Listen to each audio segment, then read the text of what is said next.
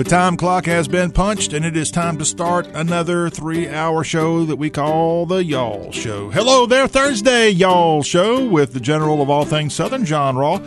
Good to have you aboard. Quickly, let me tell you what's on store, what's going on in y'all world here on this Thursday. Lots of sports news. What a gut wrenching win on the road for the Atlanta Hawks on Wednesday. We're going to tell you about the 48 point night that a certain player for the Hawks, a guy named Trae Young, had. And I'll tell you more about this Texas born, Oklahoma raised, OU made basketball superstar of the NBA. And he just keeps getting better and better. Also, world uh, news from the NASCAR world as Jeff Gordon is going to be exiting the TV booth and going to be the second highest official at Hendrick Motorsports. We'll have that information in our sports report here of today's Y'all Show. And more sports coming this hour. We've got our SEC report. We're going to hear from the victorious Vanderbilt Commodores. What a nail biting win they had. They were down to their last strike against Stanford on Wednesday at the College World Series. And Tim Corbin's doors get it done. Vanderbilt survives. They will take on NC State on Friday. We'll have more on that. We also have audio from two other SEC coaches that have made their way to Omaha this week. One a winning coach, one a losing coach. We're going to hear from the victorious Chris Lemonis of Mississippi State as his Diamond Dogs. Uh, they're off this this day. They have to play on Friday, and they're just one game away from advancing to play for the College World Series national championship in the two three best of three series so MSU coach Lemonis, we'll hear from him. We'll also hear from Tony Vitello, coach of the Tennessee Volunteers. Now Tennessee went 0 2. They're already back on Rocky Top, but what a job that the UT skipper has done. And we'll hear him talk about the College World Series and his team getting there. And he's also going to discuss that nasty rumor about being the head coach at LSU. And there's, to my knowledge, still an opening there. So we'll have all that coming up in our SEC report. Plus, we'll hear some college football news in our SEC report. We'll hear from the head coach of the South Carolina Gamecocks. Shane Beamer this week sat down with the two sports czars of the Charleston Post and Courier newspaper. Not a bad deal. They got to sit down with the new head coach of the Gamecocks at Backstreet's Grill on Devine Street in Columbia, and they recorded it all for the Charleston newspaper and they've got video evidence of it. And I have a portion of that lengthy interview between the new Gamecock football coach Beamer and Gene Sapakoff and David Cloninger of the Charleston Post and Courier. Postandcourier.com is the website if you want to go check out that in its entirety. But we'll have some Gamecock football news coming up here in this first hour. Plus, hashtag Hullabaloo, all coming up hour one. Hour two today, we have got some entertainment news we'll be passing along. How about Carly Pearce? We're going to be playing some audio of Carly being surprised by Dolly Parton. And you won't believe the question that Dolly Parton, or really more of a statement that Dolly makes to her former employee Carly Pearce. That's in our entertainment news. Plus, talking about and speaking of great singers, or at least Southern singers, and some of you might say great is pushing it a little bit when we start talking about Britney Spears. We've got some news on the Spears family, and we'll also play a song Britney Spears has sung in her career, a hit song for her many years ago, Hold It Against Me. And we'll be playing a portion of that as we get you into our entertainment headlines the Louisiana native there in Tangipahoa Parish, Britney Spears. She's part of our entertainment headlines today, and we're going to keep the entertainment going in hour two. We're going to welcome in Dove winning contemporary Christian act, We the Kingdom. They've also just done great jobs. They've been nominated for some Grammys, and they're going to be here in hour number two to talk about their music, their tour, and the fact that four of the five members are all related. We the Kingdom Dove winning contemporary Christian group on with us in hour two. Plus, Kobe Bennett's got a Southern accent on Southern business coming your way, hour two. And then in hour three, we thought we'd do something that would warm the heart here on y'all. We've got a breakdown of the kindest states in America. And something tells me there's going to be a large number of states from right here in the South that are part of that breakdown. That's coming up in hour three. Plus, we'll look at a bunch of festivals getting ready to take place over this coming weekend. And that is part of our Festive South. All that here on today's Y'all Show. Sounds like a very action packed show, don't you think? Now, if you want to be involved with the Y'all Show, it is so easy to do. All you got to do is pick up that old telephone and text us at 803 816 1170. If you know about a festival that you want to make sure we're aware of, that's how you do it. If you want to just kind of tell us how your day's going, that is certainly something you can pick up the phone and, and let us know. 803 816 1170. You can also drop us an email, and that email address here at the Y'all Show is M A I L, mail at y'all.com. And you also can find us in podcast form if you miss a portion of this show on great radio stations across the South. I will let you know that you can find us in podcast form at Apple Podcast.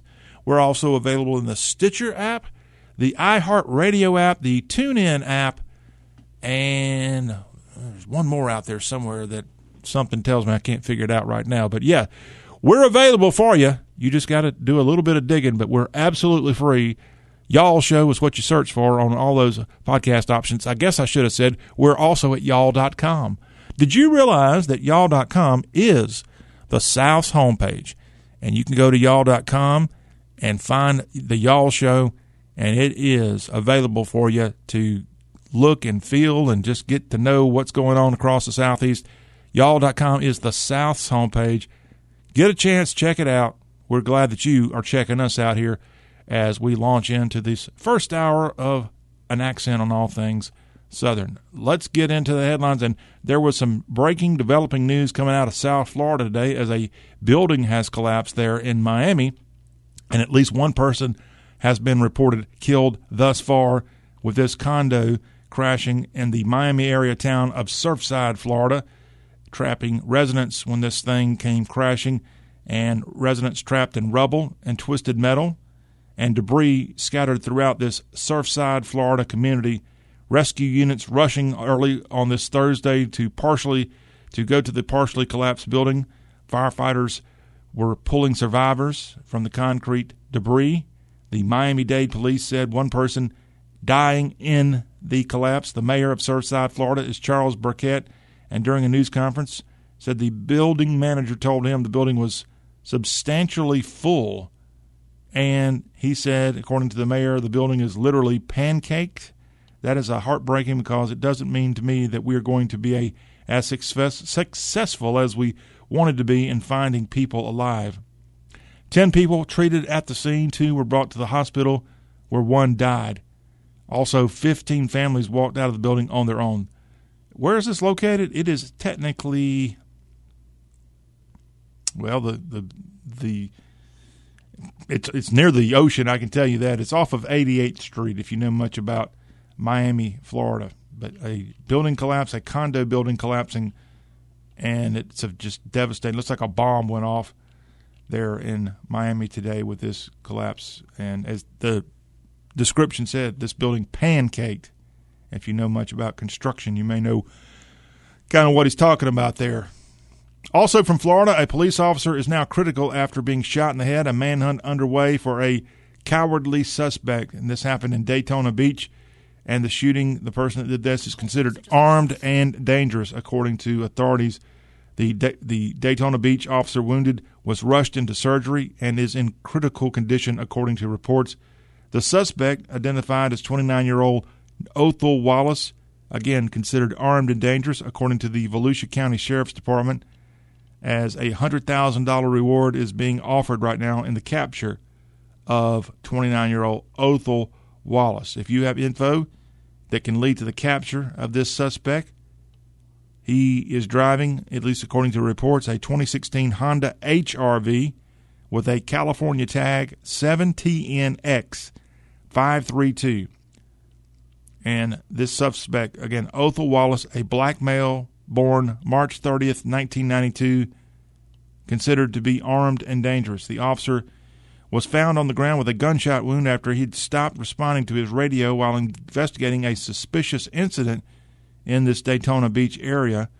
The police chief, Jakari Young of Daytona Police, called the suspect a coward in a late Wednesday night press briefing and said the suspect shot at the officer after he started speaking with him At some point, the suspect turns and shoots my officer one time in the head, and the officer, according to the chief, is in grave condition. We certainly hope for the best here for this Daytona Beach police officer and this coward that shot him in the head, and we hope we can get a an arrest here pretty soon in this case that's developing in Florida. In South Carolina, a video has been released and it shows the arrest of two black men, and because of this, a riot is what's being described is taking place outside of this South Carolina police station as rioters throwing objects at a police officer before officers had to move in in riot gear. This comes to us from Rock Hill, South Carolina, about 20 miles south of Charlotte, as rioters blocked the intersection and sparked a fire outside the Rock Hill police station Wednesday night. And this came hours after a video on social media showing police struggling with two black men while arresting them at a gas station. The Rock Hill police identified the two being arrested as brothers Ricky Roderick Price and Travis Price. And it wasn't clear from that video how the altercation started, but the video shows an officer punching one of the suspects several times as he and another officer attempt to make an arrest while the suspect is held on the ground. And the images drew about 100 people to the Rock Hill Police Department late on Wednesday. And then rioters threw objects at police officers. Other officers had to come in and help out. It wasn't clear, at least according to reports, if any rioters were arrested. According to one reporter for WSOC TV in Charlotte, dozens in Rock Hill took to the streets in response to this controversial bystander video of Rock Hill police officers arresting the two men.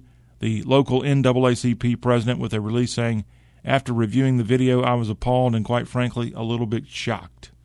That coming from Rock Hill, South Carolina. Nobody, to my knowledge, seriously hurt thus far and the brothers were not severely wounded or injured that I'm aware of in this developing story from the Palmetto State. How about this altercation in Memphis over this past couple of days?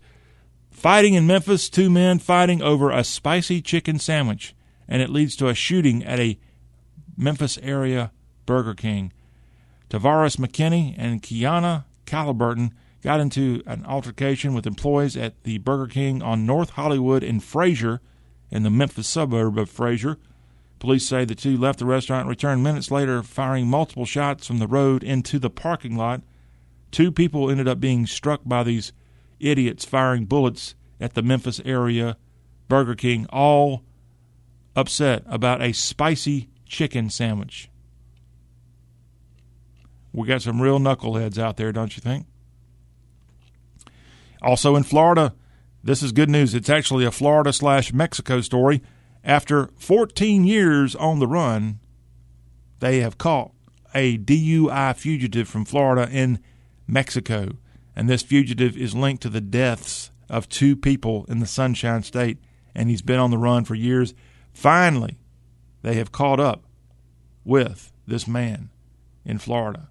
Brian Dale Andrews of Frostproof He's 43 years old. He was 29 at the time that he crashed and killed husband and wife Danny and Patricia McCown in Avon Park, Florida. That crash occurring June 30th of 2007 and he was arrested at the time or he was found at the time to have a blood alcohol reading that was nearly 4 times the legal limit.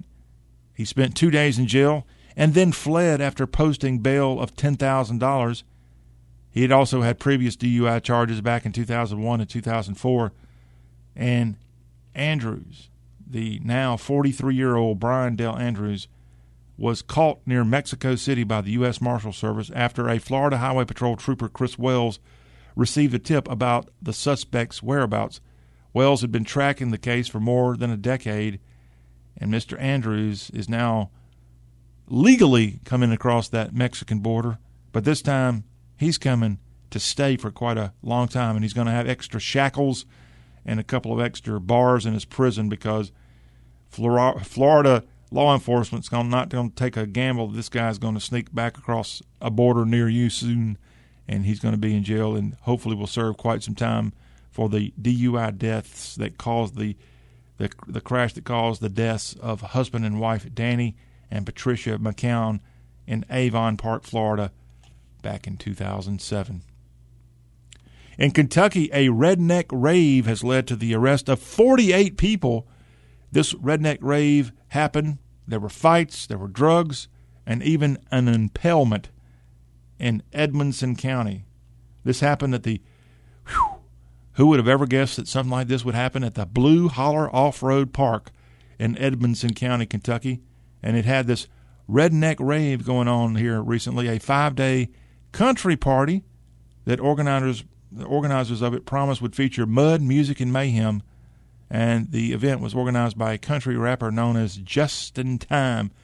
You know something's wrong when you got a country rapper. And that's from Edmonson County, the sheriff's office there had to go out and check on what's going on, and Sheriff Shane Doyle knew the event would cause problems for his staff and was overwhelmed. The gatherings last year overwhelmed his staff. So they ended up going in there this year to the, the park and able to make a bunch of arrests again. 48 arrests for drugs, for fights, and even an impalement at a redneck rave in Edmonson County, Kentucky. Vice President Kamala Harris, she is going to visit El Paso as part of a trip to the U.S. Mexico borders. Now, of course, she's been receiving lots of criticism, several months worth of criticism, for not going to the border, as she was tasked with kind of being President Biden's liaison for border affairs. And now, according to a statement from the Office of the Vice President, she's going to go to El Paso on Friday, June 25th, and will be accompanied by the DHS Secretary Alejandro Mayorkas. President Biden, back in March, asked the vice president to oversee the administration's immigration response. The White House said Harris will focus on addressing the root causes of the spike of people coming to this country from countries like El Salvador, Guatemala, and Honduras. The White House statement saying, as part of the ongoing work the VP traveled to Guatemala and Mexico earlier this month and will travel to El Paso on Friday.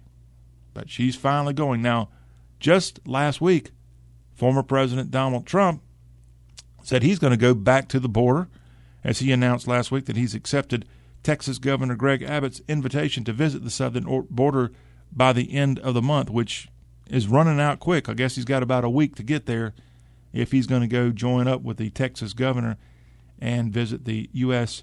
Mexico border.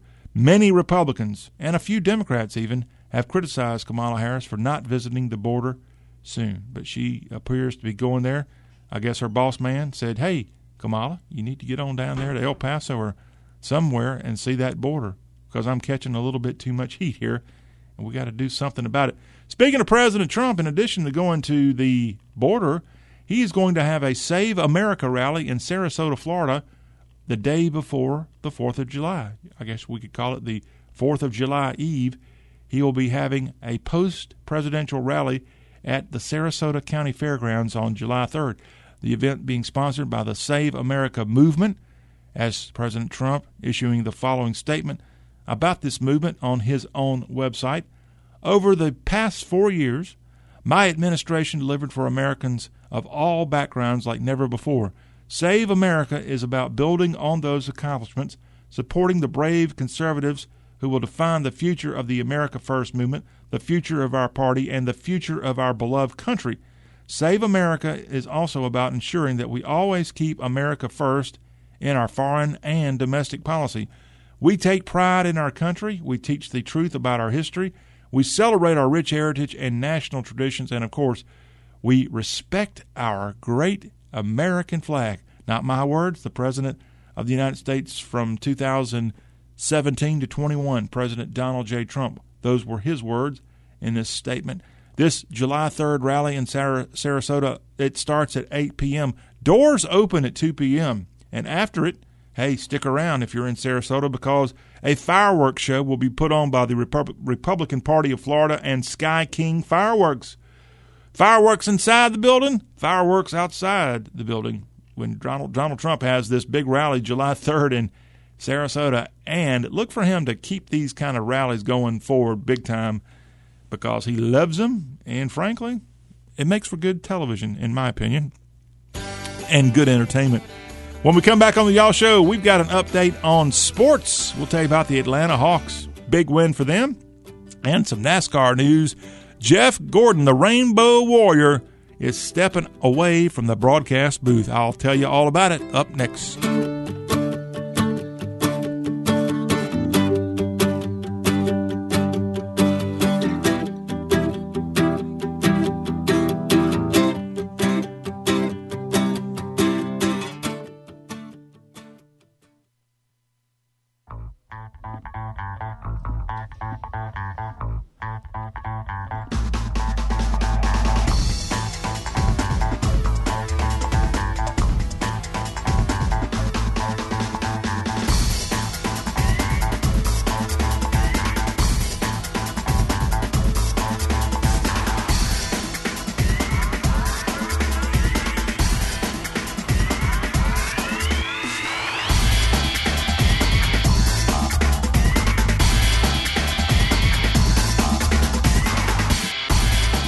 It's the Y'all Show Thursday. Good to be back with you here.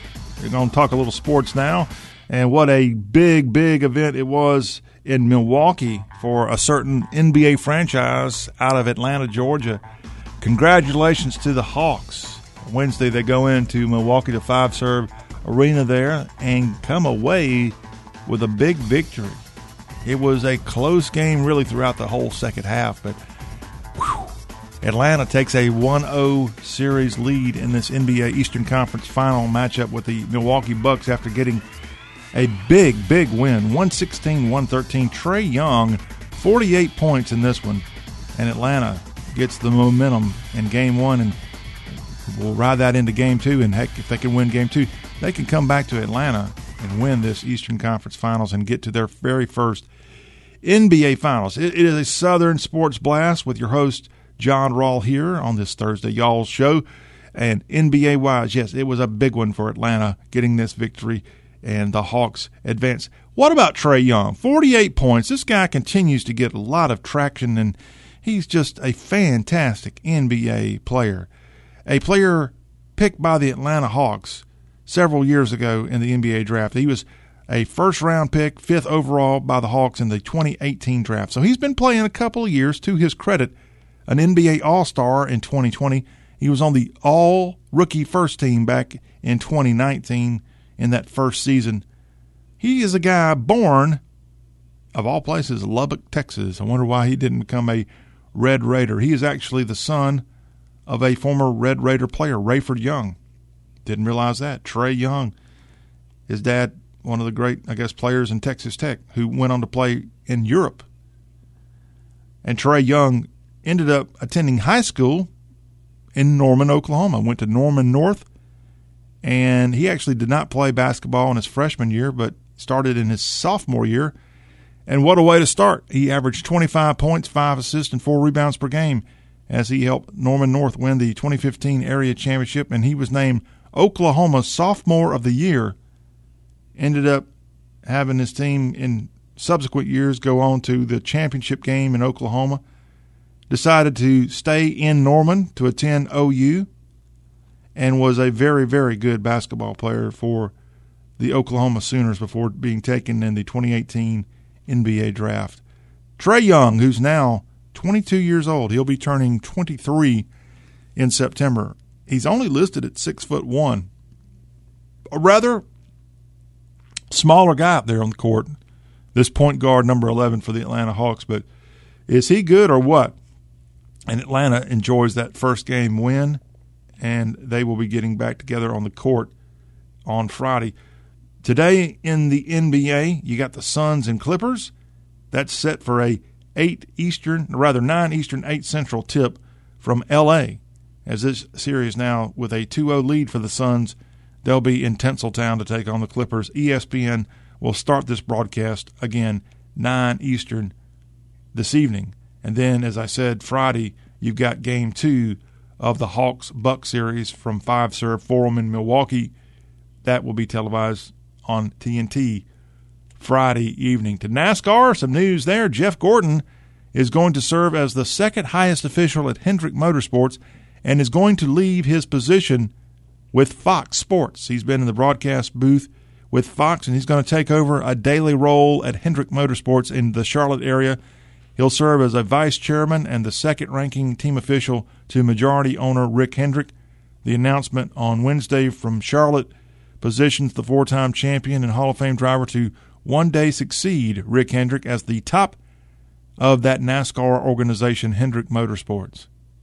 I didn't realize Rick Hendrick didn't have a family member set to take over, but Jeff Gordon, the 49 year old former stock car driver, will formally begin his executive management role at Hendrick Motorsports with the start of 2022. Rick Hendrick, in a statement, saying, Jeff and I have talked about this for many years, and I feel it's a natural evolution for him and our company. He understands our culture, our values, and the importance we place on our people and our partnerships. Now, Jeff Gordon joined Hendrick Motorsports for the final cup race of the 1992 season, and from there went on to have one of the greatest NASCAR careers as he won 93 races. That's number three on the all time list of NASCAR wins.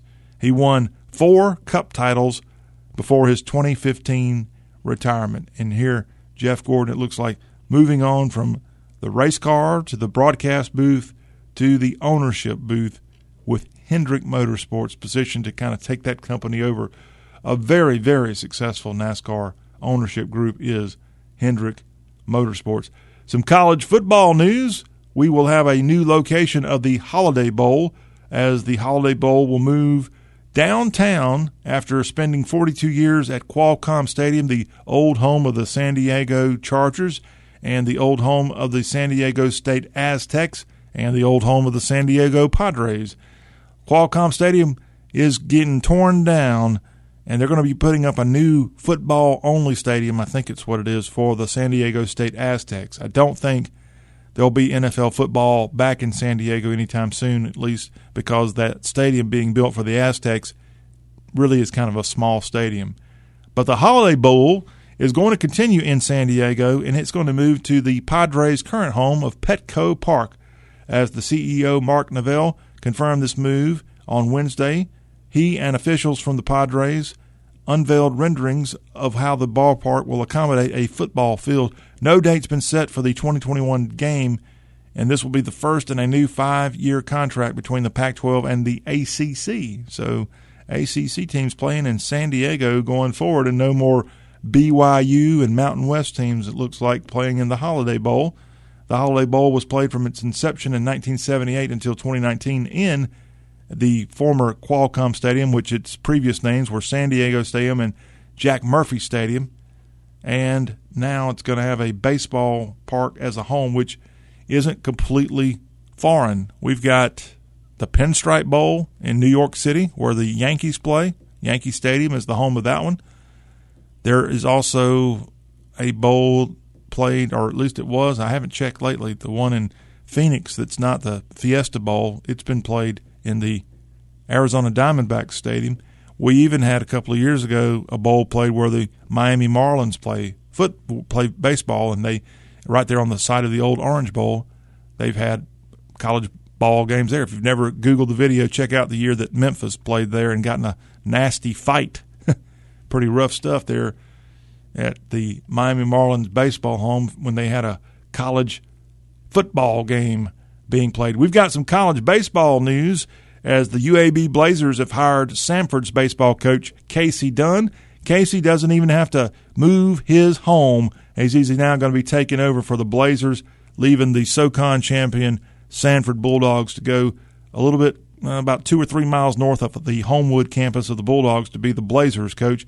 And as a result, of Casey Dunn being the UAB coach, the Sanford Bulldogs of the Southern Conference have promoted associate head coach Tony David to be Sam, not Stan, to be the coach of the Samford Bulldogs of the Southern Conference.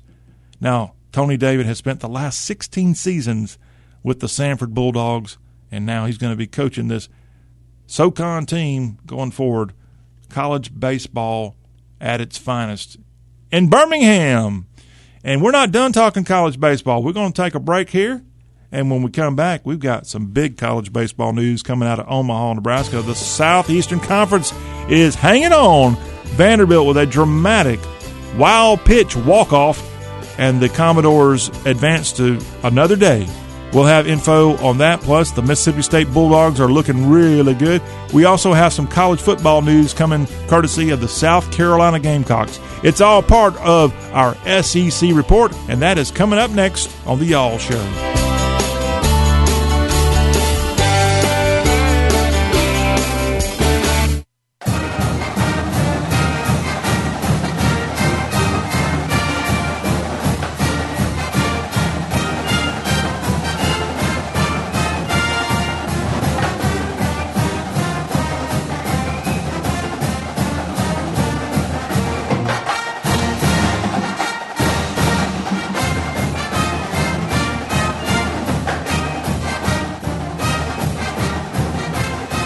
Anchor down. Way to go, Vanderbilt Commodores. They were down to their last strike Wednesday in Omaha, and Tim Corbin's battling Vandy boys came off the mat and shook the world with a dramatic walk-off victory over the Stanford Cardinal. I'm John Rawl. Welcome back into Talk with a Southern Accent. It is our SEC report. And how about that black and gold with a big, big win, a surprising win, because, like I said, most of the people, the pundits, had kind of written the defending national champions off because they were really struggling in that ninth inning for sure, and really the last couple of frames against Stanford. But Vanderbilt, six to five, they pick up the game nine victory, and they advance. Now, how that happened? They had a rally in the bottom of the ninth. We Were able to get some runners on. They were able to tie the game, and then the poor Stanford Cardinal pitcher had a wild pitch with a Vanderbilt runner on third, and boom, y'all, Vanderbilt is able to scoot on home and get the walk-off victory, six to five over Stanford. Stanford is eliminated.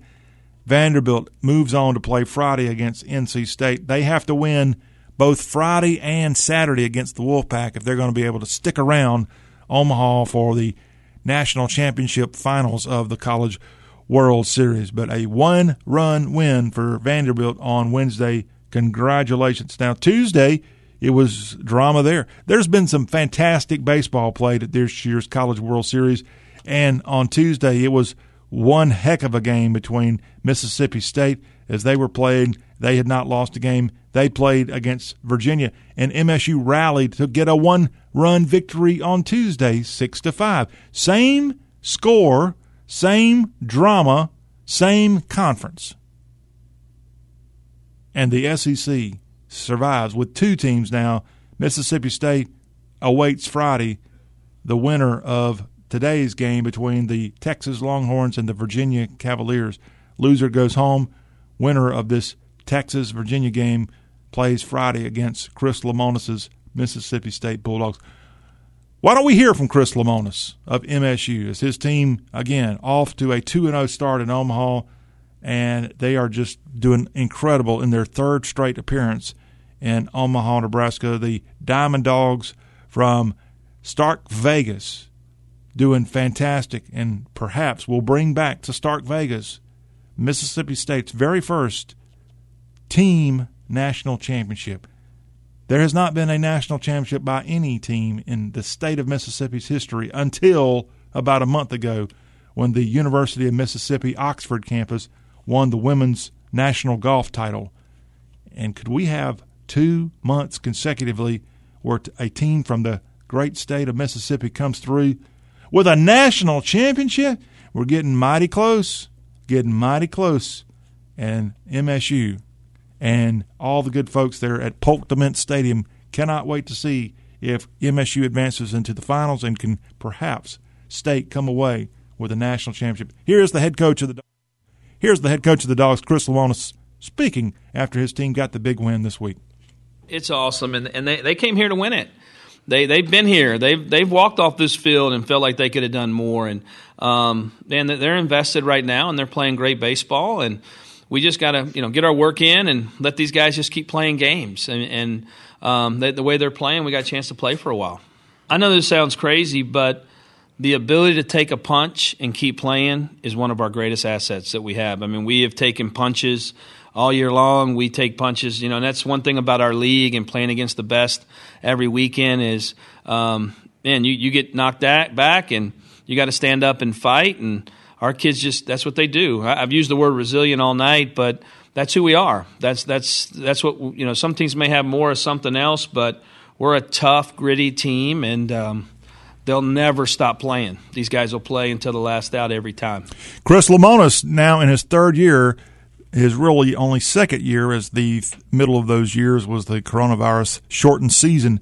But he is doing a fantastic job after coming to Starkville from IU, Indiana, and he's got his team really right there on the edge of perhaps playing for the national championship and perhaps winning a natty for the Mississippi State Bulldogs. Now, Tennessee, the Vols appeared in Omaha, and their season's over with. They went 0 2 with a big loss to Texas here this week, and Tennessee is out. Tony Vitello has nothing to hang his head about, although in his clip after the game mentioned that he's going to take some time to have to get over this one.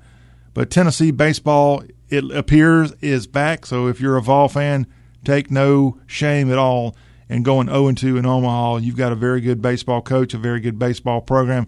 Now, Tony Vitello is going to give us some thoughts about his team, but he's also here in this clip going to address the rumor about the LSU opening, as we still don't have a replacement for Paul Mainieri as head coach of the LSU baseball program.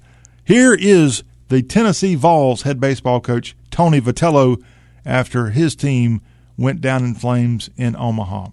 Thank you to Vol fans. Uh, the Vol Walk on Football Saturday is pretty impressive. It's a tradition that's gone on for a long, long time.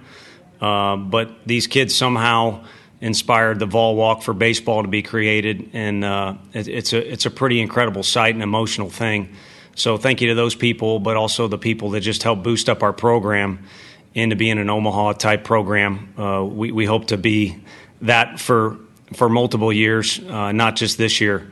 So can't make any promises, but obviously we'd like to do better next time. Uh, but don't want our kids to have any sort of guilt. Um, you know, they're good kids. You got a guy apologizing, and I'm apologizing to them, and I think that's what you know makes a good team is when you got each other's back and, and you want to see the guy next to you succeed more than you want it for yourself. Um, and disappointing day, uh, you know probably uh, a, a, lot of social media stuff can can make these guys seem like uh, they, they kind of want to be the bad boys.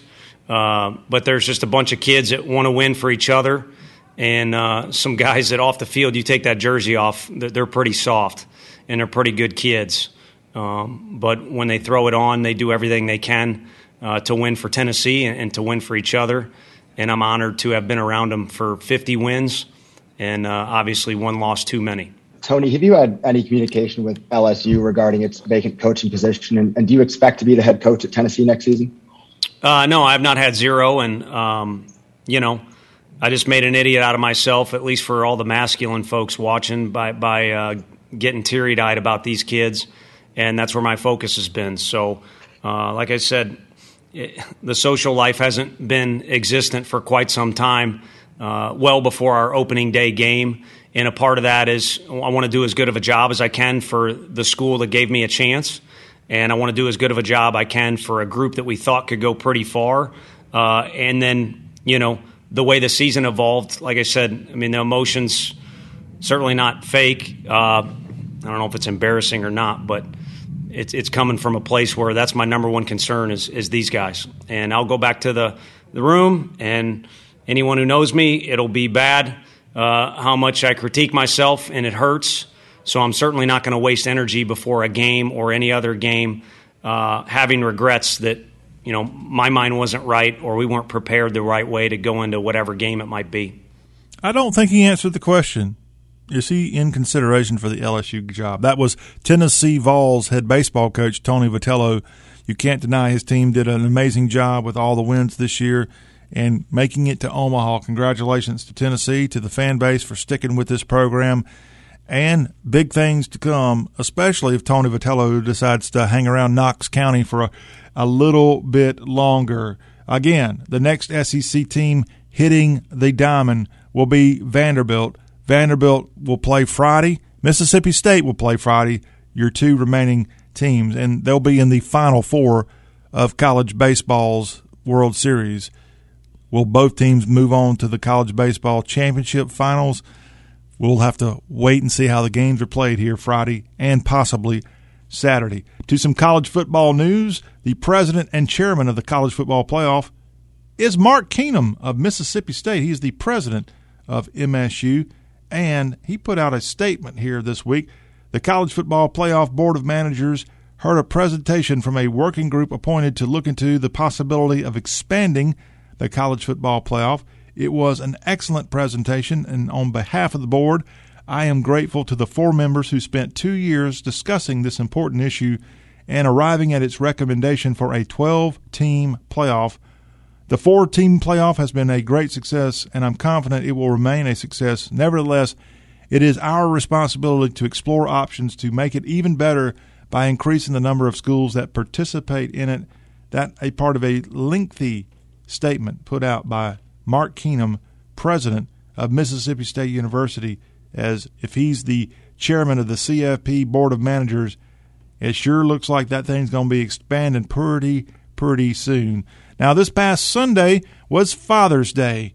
And if you happen to follow the uh, following account on social media at Lane underscore Kiffin, yeah, that's the official social media home of the head coach of the Mississippi Land Sharks, who in his Twitter profile, the first words are not that he's the head coach of Ole Miss FB on Twitter. The first statement from Lane Kiffin's Twitter account is hashtag BLM with four exclamation marks. Okay, Lane, we get it. But he's also likes to stick his finger in people's eye. And over the Father's Day weekend, Lane Kiffin, coach of the Sharks, puts out a tweet with an image of a Photoshop image of Nick Saban holding a little baby Kirby Smart in his arms with the Alabama logo as part of the A in the word happy, and it says Happy Father's Day. And it's got Nick Saban all muscled up, tatted up, holding tiny baby Kirby Smart of Georgia.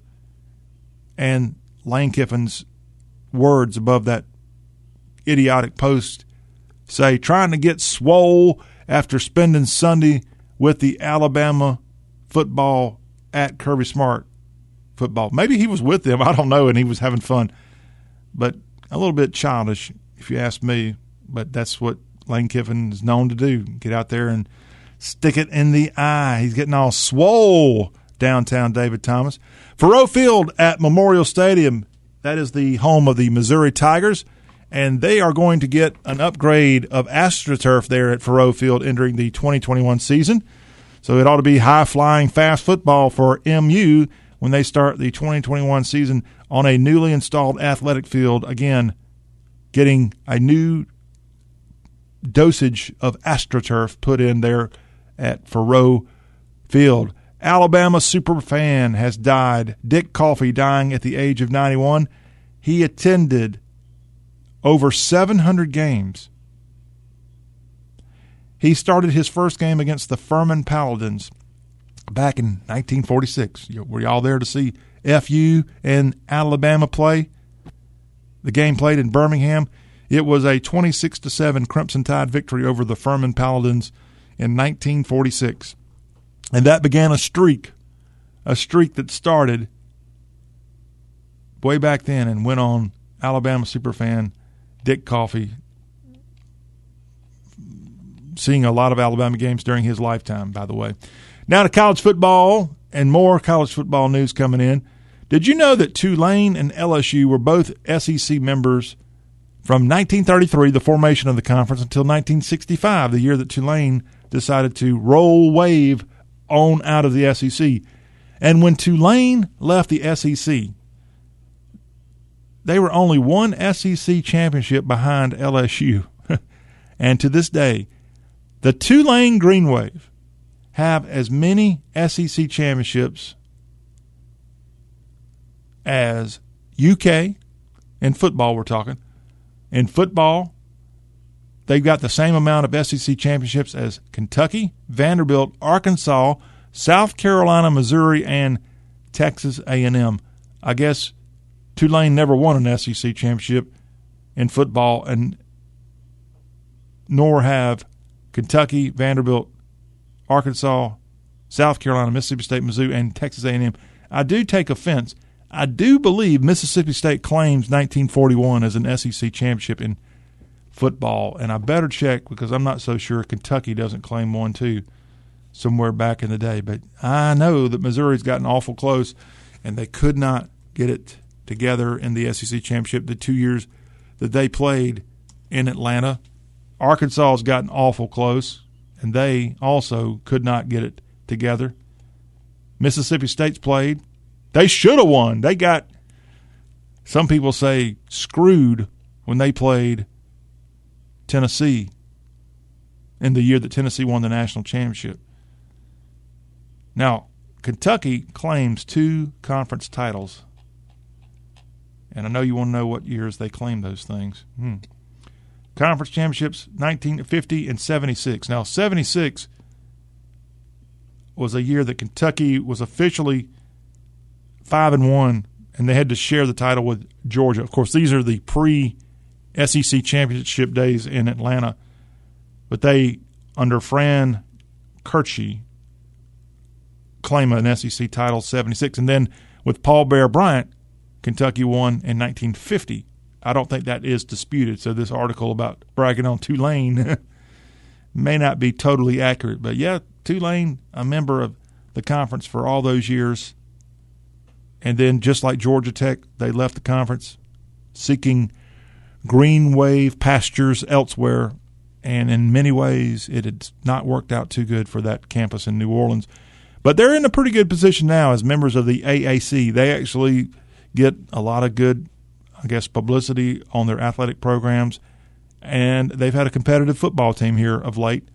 And they even have a pretty nice stadium in Yulman Stadium there on the side of the old Sugar Bowl on the Tulane campus. So, love to talk a little football history, if you don't mind, on Talk with a Southern Accent. When we come back, we've got a quick report on social media fun across the southern landscape. That is part of our hashtag Hullabaloo. And my friends, that's coming up next on Talk with a Southern Accent. Roll Wave.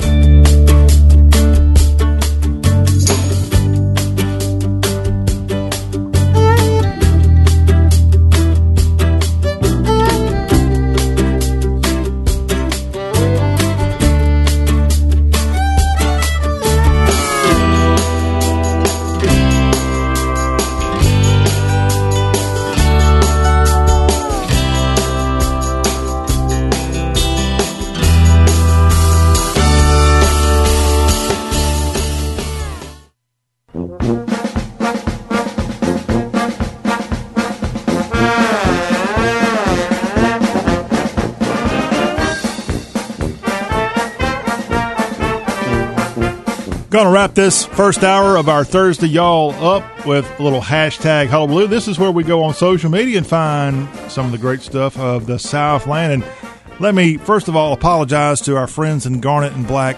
We have run out of time in this first hour, and I was not able to pull up the clip from the Post and Courier of their great interview with Shane Beamer, coach of the South Carolina Gamecocks. We'll have to squeeze that in in the next few days a really, really informative one hour interview with the new coach of the South Carolina football team. My apologies, fighting Gamecocks. But we're going to keep it in South Carolina for our social media fun because the account Eat, Stay, Play Beaufort, that is on Twitter, ESPBFT. Discover the best of Beaufort, South Carolina, and explore over 300 years worth of history, culture, and Southern hospitality with Eat, Stay, Play Beaufort. One of my favorite towns in the entire world is Beaufort, South Carolina. Just was there back at the end of summer. Love it, love it, love it. And Beaufort SC is letting us know. Let me tell you, y'all. Did you know that today is National Praline Day? Happy National Pralines Day. Tell us, do you love this Southern confection as much as we do? That is asked by Eat Stay Play Beaufort. I love pralines, or if you're in New Orleans, it's pralines. A softer, creamier combination of syrup, pecans, and more go into pralines. This wonderful confection containing the nuts, the sugar, and I am a professional praline maker. If you are really close to me and if I really like you, you just might get me to make you some homemade pralines. I love pralines, but boy, they can't be very healthy because they're just loaded up with lots of brown sugar and sugar and yeah, they got some pecans thrown in there for good measure, but it's National Pralines Day. Happy National Pralines Day to all y'all. Go out and celebrate. And if you aren't able to make pralines, at least most places, especially your national chains, have a form of ice cream that's got pralines or pralines in them. That'll do here on National Pralines Day. Thank you for sharing that with us. Eat, stay, play, Beaufort. We got another hour of the Y'all Show coming up, so stay tuned.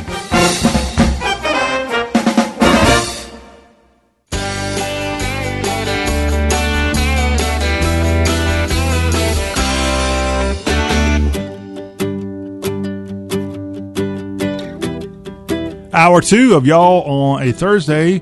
I'm John Rawl. We've got all kinds of good Southern stuff coming your way. Lots of entertainment news, some Britney Spears information, and some music from the Tangipahoa Parish Lady. All that here in hour two. Plus, we're going to clean things up after talking about Britney Spears. we're going to bring on Dove a winning contemporary Christian act, We the Kingdom. And they have a beautiful, beautiful song called Holy Water. We'll be playing a portion of that and letting you learn all about this group.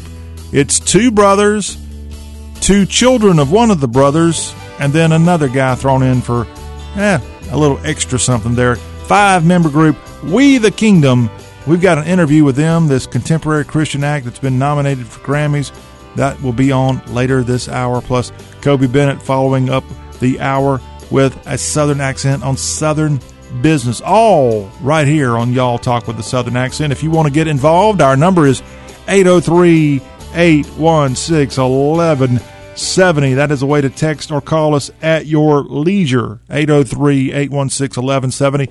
You can go to our website. We are the official homepage of the South. I bet you didn't know that. Well, I'm telling you, we are. So we've got unbelievable articles, unbelievable interviews. The Y'all Show is posted at y'all.com go there and just learn so much and share, share, share. Not that singer from back in the 60s, share. I'm talking S H A R E. We want you to share all the good news.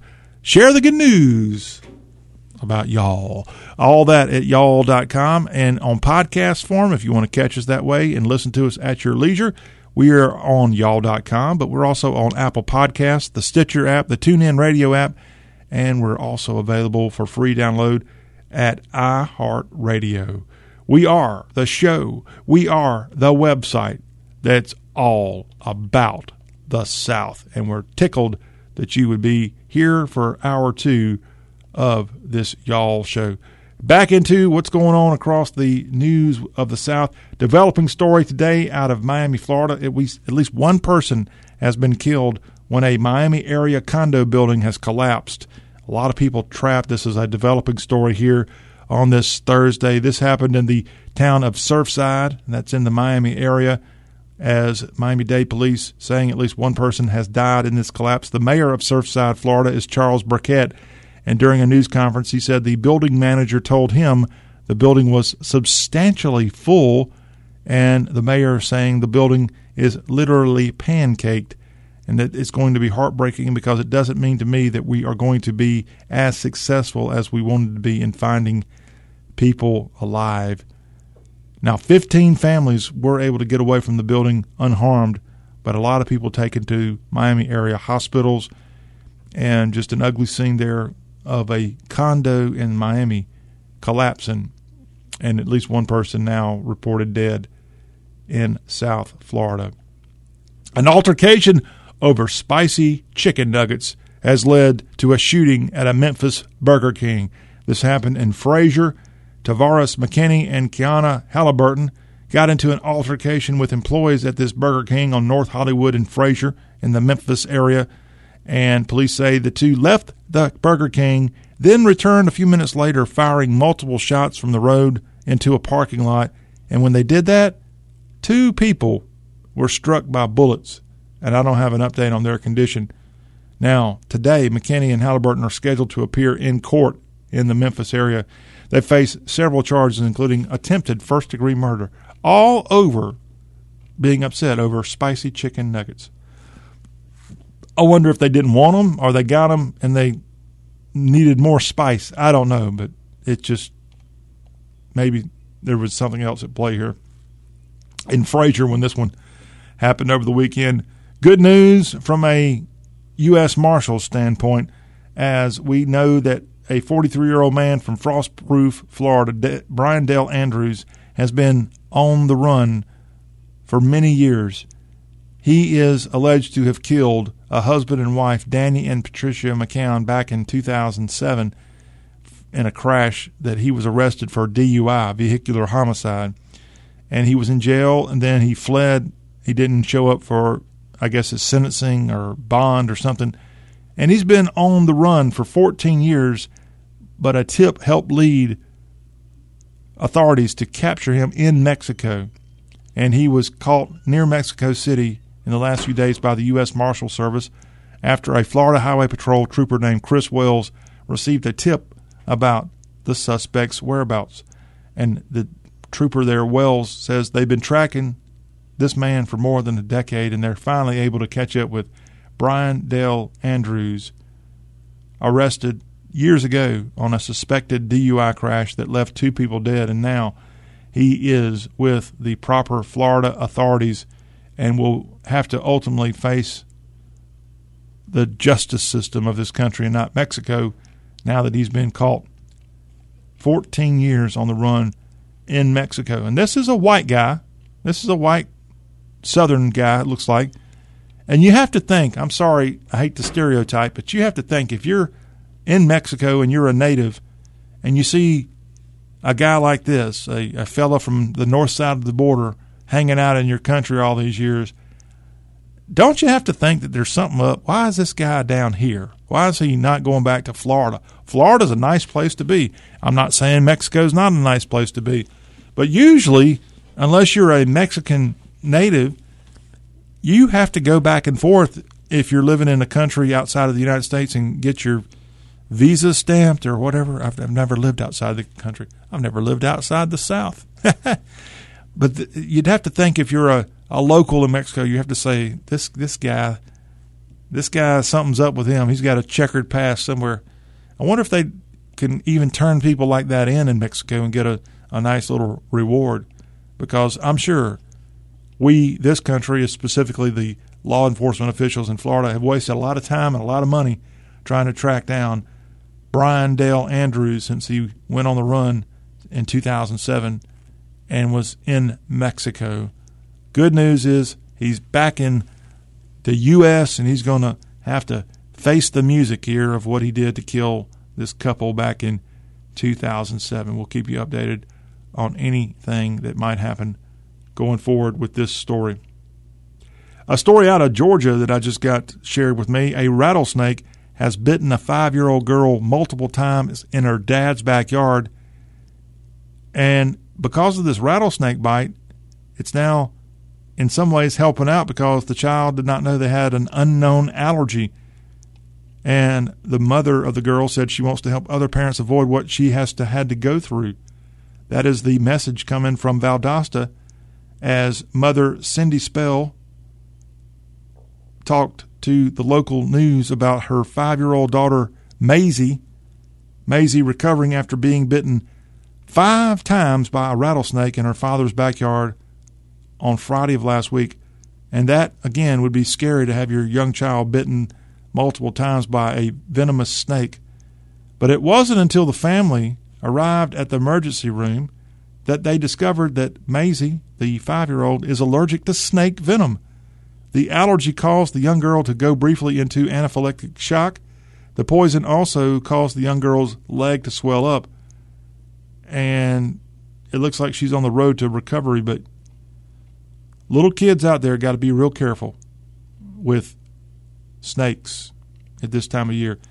It took more than 41 doses of antivenom to bring the swelling down in her leg, and it appears she's on the mend. When told what happened, the five year old commented that she felt bad. That wasn't as good as getting away from snakes as Lucky. I guess Lucky might be her dog. Sense of humor there. The Mayo Clinic recommends calling 911 immediately when someone is bitten by a snake. It also recommends remaining calm to slow the spread of the venom, keeping the bite wound below the heart, and cleaning it with soap and water the wound if you're able to. But yeah, this five year old in Valdosta, brave girl, and hopefully Maisy, who I've never seen a young child with that name spelled the way it is M A I S Y. Maisy, we wish you all the best. Just be careful when you're out there playing in the yard of the South this time of year. It uh, it can be scary at times, but kids, that's no excuse. That's no excuse for you to stay inside and play video games. You need to get out in the great outdoors. And in this case, even if you get bit by a snake, there's a road to recovery, and she's getting the Y'all Show and other news outlets talking about her here on the show All About the South. Kamala Harris is going to go to El Paso. She's going to finally visit the border after a couple of months being criticized for being derelict on her job, if you will, as she's supposed to be President Biden's chief of all things border, and she hasn't even been to the border. And she also hasn't been to Europe. Ha ha ha ha ha ha. She's going to be going to El Paso on Friday. She'll go there with the Homeland Security Secretary Alejandro Mayorkas as they'll be visiting the border in El Paso, Texas. Now, President Trump's going to be going to the border.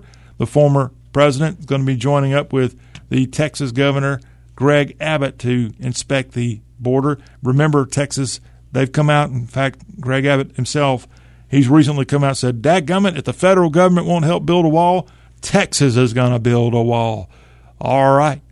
Well, President Trump's wall bound in Texas in the next few days. He's also Sarasota bound as the 45th president is going to have a rally on 4th of July Eve at the Sarasota County Fairgrounds, taking place July 3rd. The event being sponsored by the Save America movement. President Trump with a statement out that statement includes the words Over the past four years, my administration delivered for Americans of all backgrounds like never before. Save America is about building on those accomplishments, supporting the brave conservatives who will define the future of the America First movement, the future of our party, and the future of our beloved country. And he goes on from there. This July 3rd rally starts at 8 p.m., doors opening in Sarasota at 2 p.m.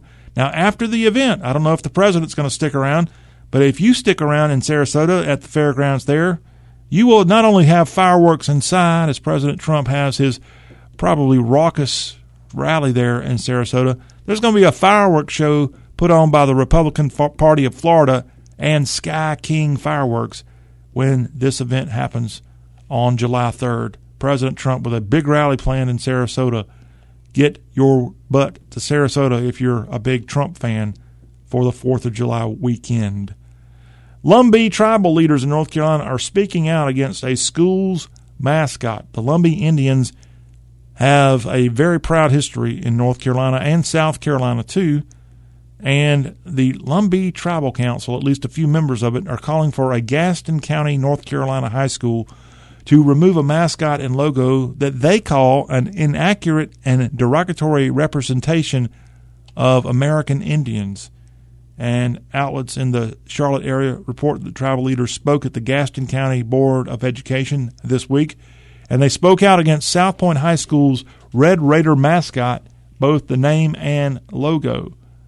A member of the Lumbee Tribal Council, Yvonne Dial, told the board that they find it very offensive and demeaning the Lumbee tribe has about 50,000 members, including some who live in Gaston County in the Charlotte area. The Catawba and Cherokee Indian Nations are the most prominent tribes in Gaston County, and that again just outside of Charlotte. I guess Gaston County is Gastonia. And there actually were speakers uh, speaking in support of the mascot and logo, including the mayor of Belmont, North Carolina, Charlie Martin, who said the name has been there for a long time and, quote, it's not offended anybody around here. that we know of. But right now, this school, South Point High, the Red Raiders, are under the crosshairs of the certain members of the Lumbee Tribal Council in North Carolina. Here's some news out of South Carolina. If you've ever vacationed in Hilton Head, if you live in Beaufort County, you know all about the Cross Island Parkway. That's a toll road that will get you as soon as you cross onto Hilton Head from right where you cross over to the far end over there by Sea Pines. And it saves several minutes of time. It's a toll road. It is one of only two toll roads in the entire state of South Carolina, the only other located in the Greenville area. There's no toll roads in Myrtle Beach, none in Charleston, there's none in Columbia. There's not even one in 96, South Carolina, or Due West, or Moncks Corner, or mm, let me give you another good one. Pelion. I knew I'd come up with a good one. Pelion, as the locals call it. Go look that one up. Home of my mama. Cross Island Parkway on Hilton Head will end its toll collections June 30th. That is sad news. It is a seven and a half mile parkway that opened in 1998 with the purpose of diverting traffic from other parts of the island that got very congested. And so motorists are charged $1.25 cash per customer. If you're a Palmetto Pass customer, it's only 75 cents based on a two axle vehicle. But they're getting rid of this toll road in Hilton Head. And you can drive on it without a toll. Fantastic news. It kind of sort of reminds me of Georgia 400, if you are familiar with that road in the Atlanta area when it first opened. It was a toll road. It's no longer a toll road. And I guess in South Carolina, they got the funds now to justify that they don't need this to be a toll road, and you can just have a good old time and not have to waste a dollar twenty-five to save you a few traffic lights and frustration when you're driving around Hilton Head Island in the South Carolina Low Country. More news coming here on the Y'all Show. We've got lots of entertainment news as well. We'll take a break here, come back with that entertainment news. In fact, we've got some Britney Spears info we're going to be passing along and some some news from Nashville that literally I cried when I saw this on Wednesday, and you might cry too. It is just awesome. Mainly because it's got to do with two awesome people, Carly Pearce and Dolly Parton. I'll let you hear that, and I'll tell you lots of other great stuff in our entertainment report of this the Y'all Show. Plus, before the hour's up, an interview with We the Kingdom, a dove winning contemporary Christian act. All that here on the show, all about the South.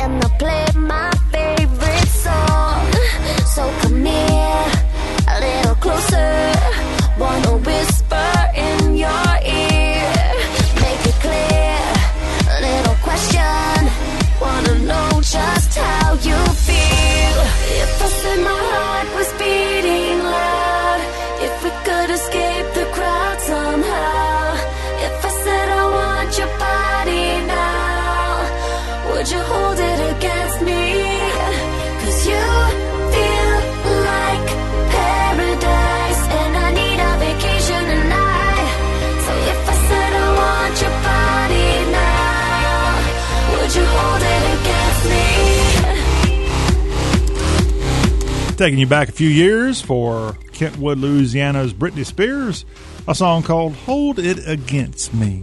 Somewhere, I think the writers of a similar song that the Bellamy Brothers made famous might take objection to that one right there. It is our entertainment report here on Talk with a Southern Accent. And Britney back in the news. She's speaking out against an abusive conservatorship she says she just wants her life back. Her dad, Jamie, is back in Kentwood, and Britney Spears has now broken her silence in a court hearing on Wednesday regarding her court ordered conservatorship that's been in place for nearly 13 years.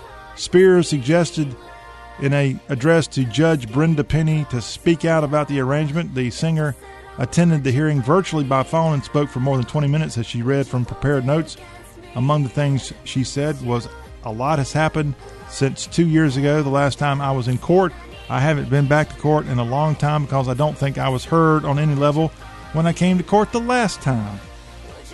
She said she felt she's been forced to perform, was given no privacy, and was made to use birth control, take medication, and attend therapy sessions against her will. Ugly, ugly case for Britney Spears. Britney also Wednesday said that she was put on lithium despite her objections. Lithium is a very, very, in her words, very, very strong medication and completely different medication than what I've been on. You can go mentally impaired if you take too much, stay on it longer than five months. I felt drunk, she said. I couldn't even stick up for myself. Now, lithium is commonly used to treat bipolar disorder, which often causes episodes of depression and mania, a feeling of uncontrolled irritability or excitement. A lot of problems there. Spears is criticizing how her family, including her dad, Jamie Spears, has handled her conservatorship and responded to her concerns about her care. As she said also Wednesday, my family didn't do a GD thing. Anything that happened to me had to be approved by my dad, and he was the one who approved all of it. My whole family did nothing. Now, Jamie Spears has been the conservator of her estimated $60 million estate since back in 2008. As a guy in LA, not Britney, a guy once said, Can't we all just get along? Especially if you're in the same family. They got lots of problems. And if things like lithium are part of this, it kind of maybe helps explain why Britney Spears continues to be making headlines, even more than 20 years after she stormed on the scene with Hit Me, Hit Me one more time. Elton John, he is a part time Atlanta resident or at least has been in years past. And he has announced a farewell Yellow Brick Road tour. And he's got lots of dates that he's going to be performing around the country. The tour will hit Germany starting September 1st, and then we'll be in America and really North America, frankly, January to April of 2022. Elton John, go to his website, learn more again for this tour he's called the Farewell Yellow Brick Road Tour. Is he leaving the road? Is he hanging it up, Elton John? Sir Elton John? Could be. So you better, if you if you like Elton John, you better go take your opportunity to see him soon before he hangs it up. Kenny Chesney is not close to hanging it up, and he has just announced a 2022 stadium tour. Now that country stars seem to be getting back in the fold and having concerts and more. And Kenny Chesney, pre coronavirus, has done a bunch of stadium tours, and he is really, really good at it. So he's got his 22 stadium tour. The Blue Chair Bay Rum presents Here and Now 2022 Fueled by Marathon. Come on, Kenny, let's have a. We need a couple of more names in this one. And He's going to have this going starting April 23rd at Raymond James Stadium in Tampa, and it will include a total of 19 stadium concerts in its run across the country. He'll be performing at Gillette Stadium in Massachusetts. Come on, Kenny, where are you going to be playing in in the South? I don't see Southern dates listed here. I guess I got to go to. I hate to do it. I got to go to kennychesney.com all right, so let's see here. I click on a, a little linky here and see if they've got a breakdown of all the dates coming up for the 2022 Blue Chair Bay Rum presents Here and Now 2022 Fueled by Marathon Tour. Again, Tampa's the first stop, April 23rd of 22. In St. Louis, he'll be at Busch Stadium on May 7th. Atlanta, Mercedes-Benz Stadium, May 21st. Nissan Stadium, Nash Vegas, he'll be there May 28th. Arlington, Texas. He'll be at the home of the Cowboys, AT&T Stadium on June 4th. In other southern cities and states, he'll be in Kansas City at Arrowhead Stadium on July 2nd. He will that will be the end of his southern swing. He's got a lot of concert dates in Minnesota. He's got New Jersey, Michigan, and he'll wind it up with two back-to-back dates at Gillette Stadium in Foxborough, August 26th and 27th. The Blue Chair Bay Rum presents Here and Now 2022 Fueled by Marathon Kenny Chesney Stadium Tour of 2022. Woo! That was a mouthful. Let's talk about Martina McBride here in our entertainment report. A little country news, country music news scattered in for good measure. The Country Music Hall of Fame is going to celebrate Independence Day, which is July 4th, but it's also an amazing song put out by Martina McBride in 1993. I think Gretchen Peters wrote that song. I think I'm right on that. And they've got an exhibition at the Hall of Fame being put up, Martina McBride, The Power of Her Voice, and that's going to open up July 30th and running through August of 2022. The exhibit encompasses Martina McBride's journey from performing in her family's band as a child to becoming an award winning country music artist with an enduring career delivering substantive and socially aware hit songs. And Martina McBride getting lots of publicity at the Country Music Hall of Fame, and I cannot wait to see that. She is one of my favorites. She is so good, so beautiful, and so not Southern. She's a native of Kansas, but she's lived in Nashville 30 plus years, so we're happy for her for that. How about a story from Wednesday that made me cry? Dolly Parton has invited Kentuckian Carly Pearce to be a member of the Grand Ole Opry and she'll be inducted, Carly, on August 3rd. The singer of the hit song that's out right now called Next Girl, the singer of that great song she's got with Lee Brice, that was a number one and a award winning duet with Lee Brice. I Hope You're Happy Now was the name of that one.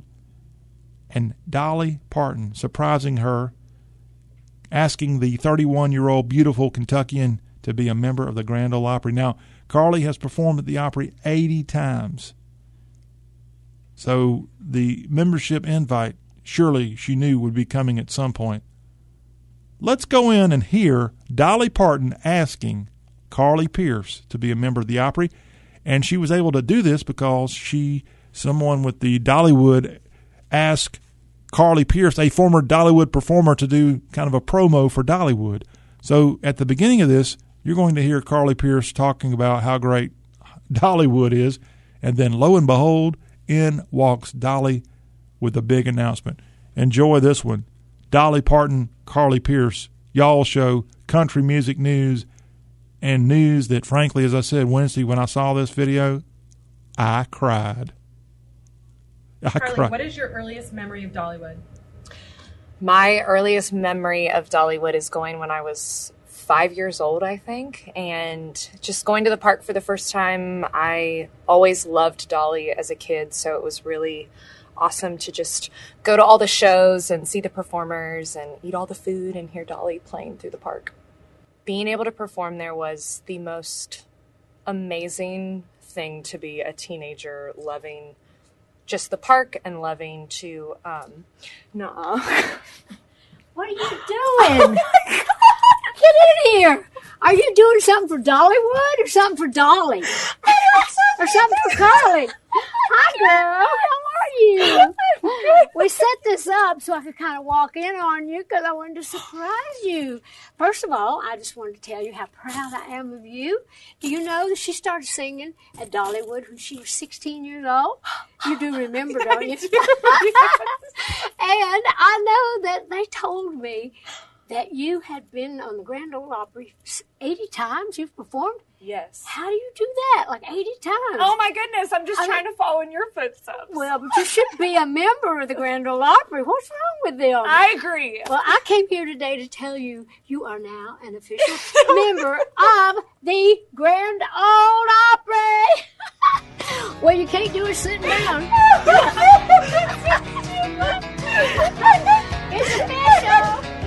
Isn't that cool, Dolly Parton? And I'm sitting here. I'm serious. I'm. I got tears in my eyes right now watching that video. If you get a chance, it's out there from the Grand Ole Opry. And oh man, two great Southerners: Tennessee's Dolly Parton, Kentucky's Carly Pearce. Great music, and congratulations with that August induction into the Mother Church of Country Music, the Grand Ole Opry. We're going to take a break here and listen to the latest song out by the Kentuckian and the brand new member of the Grand Ole Opry, Carly Pearce. I love this song. It's called Next Girl. Hey, next girl, you don't know me. I'm just the one he says went crazy on him. That's just what he does. But once upon a time, I was the next girl. I've been where you're at. You overlook a lot when he looks like that. He'll charm your mama with that smile. Hide the red flags for a little while. I bet you probably met him at a bar.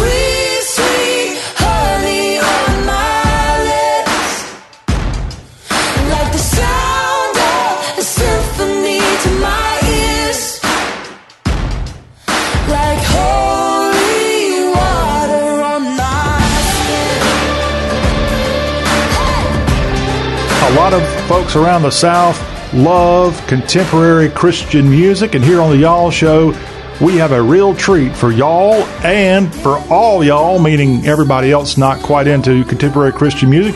We got a treat for you as well, as We the Kingdom is taking time out of their very busy, and it's so exciting to say this, tour schedule to come on here on the show that covers everything Southern and discuss their great debut and how this is a group of five, of which four of the five are all family members. And then there's Andrew. We'll talk about him in a second. But let's go in on the road and catch up with We the Kingdom here on Y'all Talk with a Southern accent. How are y'all doing? Great. So good, man. How you doing? I am doing great. Thank you for taking time to talk to us. I'm just sitting here, just crossing my fingers here, trying to figure out where you are, and I, I give up. Where are y'all located as you're on tour now? Florida. Whenever I forget, I just look at my shirt. I can't quite see that. What does that say? Well, it's got the t- it's our tour shirt. Oh, okay. It's got the dates at the bottom, so I literally You got okay. Wears it every day. So that You know, back back in the day, they used to have the. They we're in Fort Myers, Florida. Oh, you're in Fort Myers. Okay. Well, back in the day, you may not realize this, uh, Franny, but back in the day, they used to put the tour dates on the back of the T-shirt. that was too hard. so that'd be too hard. You had to turn around. But welcome into the Y'all Show. We have brothers Ed and Scott Cash. Ed's two children, Franny and Martin. Go ahead and raise your hands, Franny and Martin. And then we have Andrew Bergthold, which is right there. And they make up We the Kingdom, a contemporary Christian group that has been nominated twice for Grammys. They've won a Dove Award for the New Artist of the Year, 2020's New Artist of the Year. And they're just off on an incredible run. Their debut album is out called Holy Water, and they are on the Y'all Show. Thank you for coming on today's show. Thank you. Thanks Thanks for for having having us. us. Wonder why it's not called raw.com. Yeah, It could be, it could be, but we like y'all a little bit better. And again, this is your debut, and this is an unusual act because, as we just said, four of the five are within the same family. The Cash family. I guess that other Cash family is going to be forgotten about pretty soon, thanks to y'all. So the question I have for both, I guess the the the the, the more statesman of the two, Ed and Scott, where are you from? What is your hometown? Because I know you kind of call Nashville home now.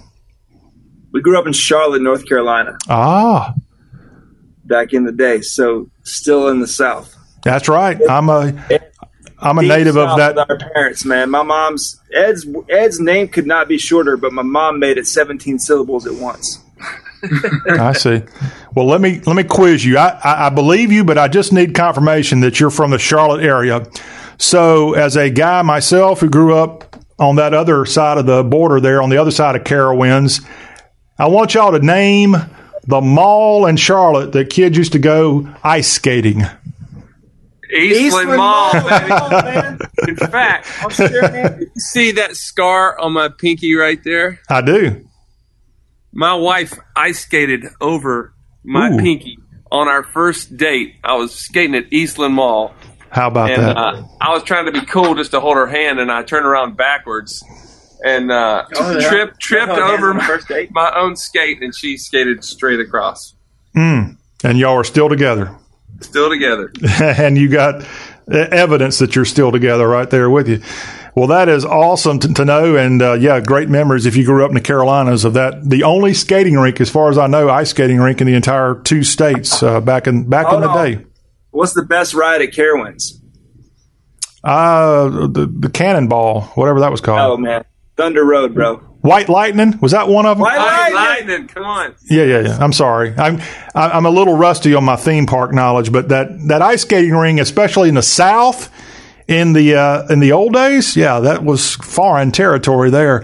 But glad glad to have you two there, growing up in the uh, in the Charlotte area, and your kids, Ed, your two kids, Franny and Martin. Did they also grow up in Charlotte, or did you pick up and move to Nashville at some point?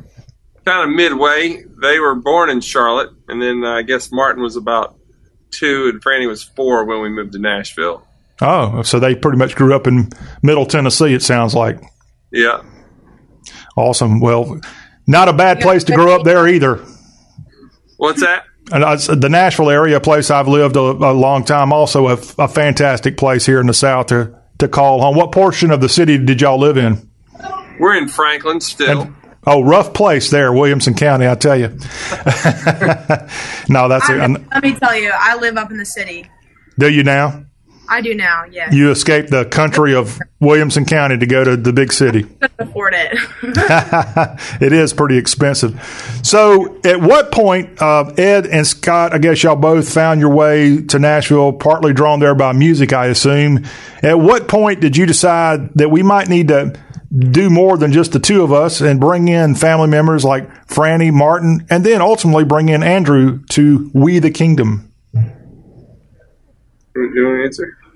No, I want them to answer. Yeah. Yeah, yeah they got to get their pay here. Earn, they got to earn their pay. Speak up. Hey, Andrew, Andrew, since he's the uh, non-blood member, he's going to have the best answer anyway. He's going to have the most uh, legit, truthful answer. to how we all came together. Is that that's the question, right? Um, well, man, it's been crazy. Like everybody here actually tried to start uh, an artist thing at some point or another. Um, I grew up in Kansas City, Missouri, and I tried to start We the Kingdom, uh, a band under the name We the Kingdom, probably eight or nine years ago. And uh, it just I couldn't I couldn't get people to stay in the band. Kansas City isn't as much of a music town, so I moved and I actually interned with Scott and Ed probably eight years ago. Um, and then we were He had dreadlocks. I was He wasn't from the South, but he looked like it. Yes. I mean, yeah, I kind of did. And I was I was working on dreadlocks at the time. Um, but yeah, so we we all started playing uh, Young Life camps. Um, Scott and Ed were both um, really involved in Young Life camps for years, and so and actually I did some Young Life in Kansas City. So all of us were pretty involved in Young Life over the years.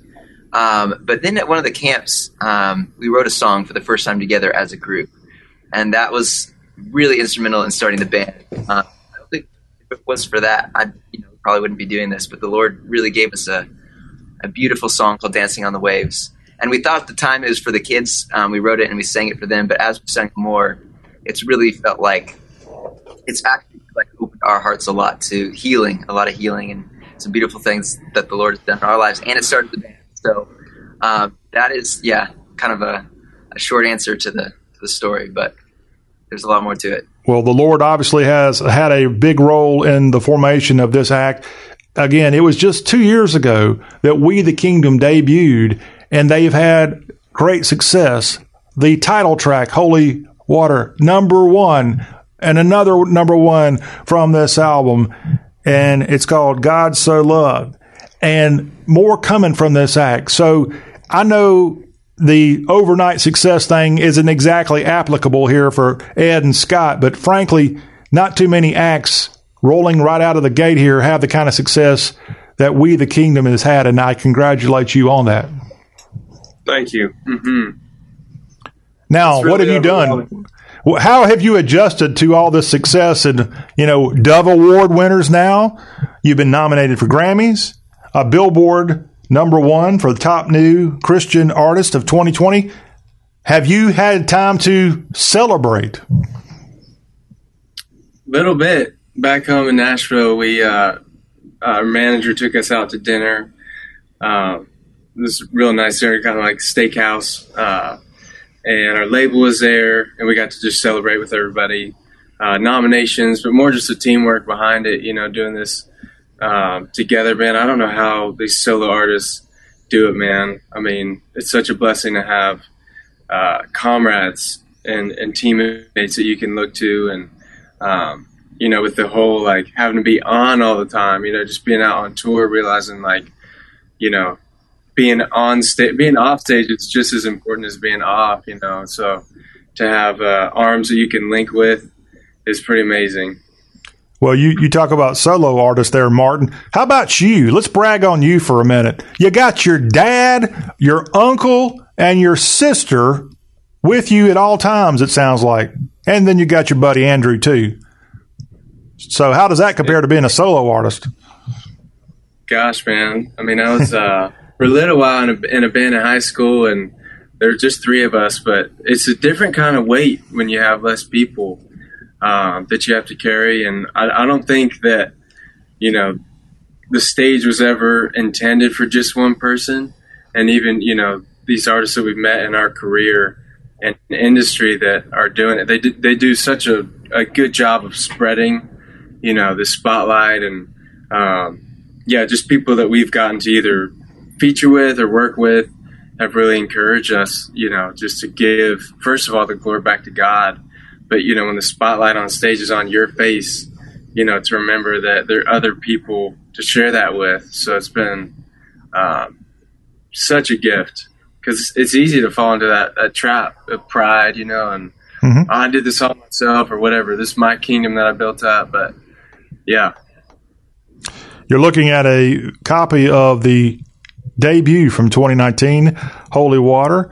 And let me brag on this more than 265 million plus global streams of Holy Water.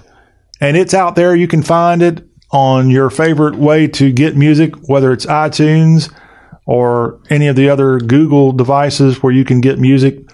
But this incredible success for a new act, and you did it all, by the way. Oh, oh, by the way, you did it right in the middle of a pandemic. Much of this success has come, so even more of an attaboy, and for you, Franny, and an attagirl to you. Thank you. Thank you, brother. So, how did y'all get through this last year? I know nobody had ever experienced anything like this, but here you are. You finally get an album out after all these years of work and things, and things are starting to go, and then boom, everything gets shut down. How do you keep your composure? It was definitely weird because we had never really toured before, and then on our five days into our first tour with Zach Williams and CAIN, um, it got shut down. So we were in Texas. Were we in Amarillo, Texas? No, we were. What, what part of Texas? We had just left Denver. We just- Euless, Euless, Texas. Yeah, we were right outside of Dallas, and it, it got shut down. We'd set up the whole stage, and then we had to tear down everything, and we flew home. So that was so weird. For it took us a couple of days to, you know, or a couple weeks to adjust and realize what, what was going on. I didn't think it was going to go on nearly as long as it has. Um, talking about the pandemic, but it was kind of a blessing in disguise for us because we were able to spend a, a lot of time working on our first record. Um, so we put the song Holy Water out in 2019, and then we put the record out in August of 2020. And so we the first several months of quarantine were spent writing and producing that. And so I just am grateful because I think if we had to do that on the road, it would have been it would have been really challenging, and I don't think it would have been as good as it turned out to be. So that was a blessing. And then I, I actually already uh, also got married in the pandemic. so that was a fun way to spend spend the quarantine, like getting married, and it's that. So it's been fun. Well, congratulations.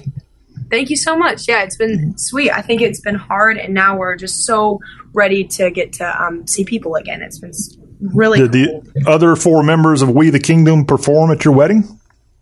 They did. They played the song that I really feel like God uh, gave to us. The one Andrew was talking about. They played that as I walked down the aisle. It was We really did. I forgot about that. It was so sweet. It's called "Here Comes a Bride." We all wrote it. That's funny.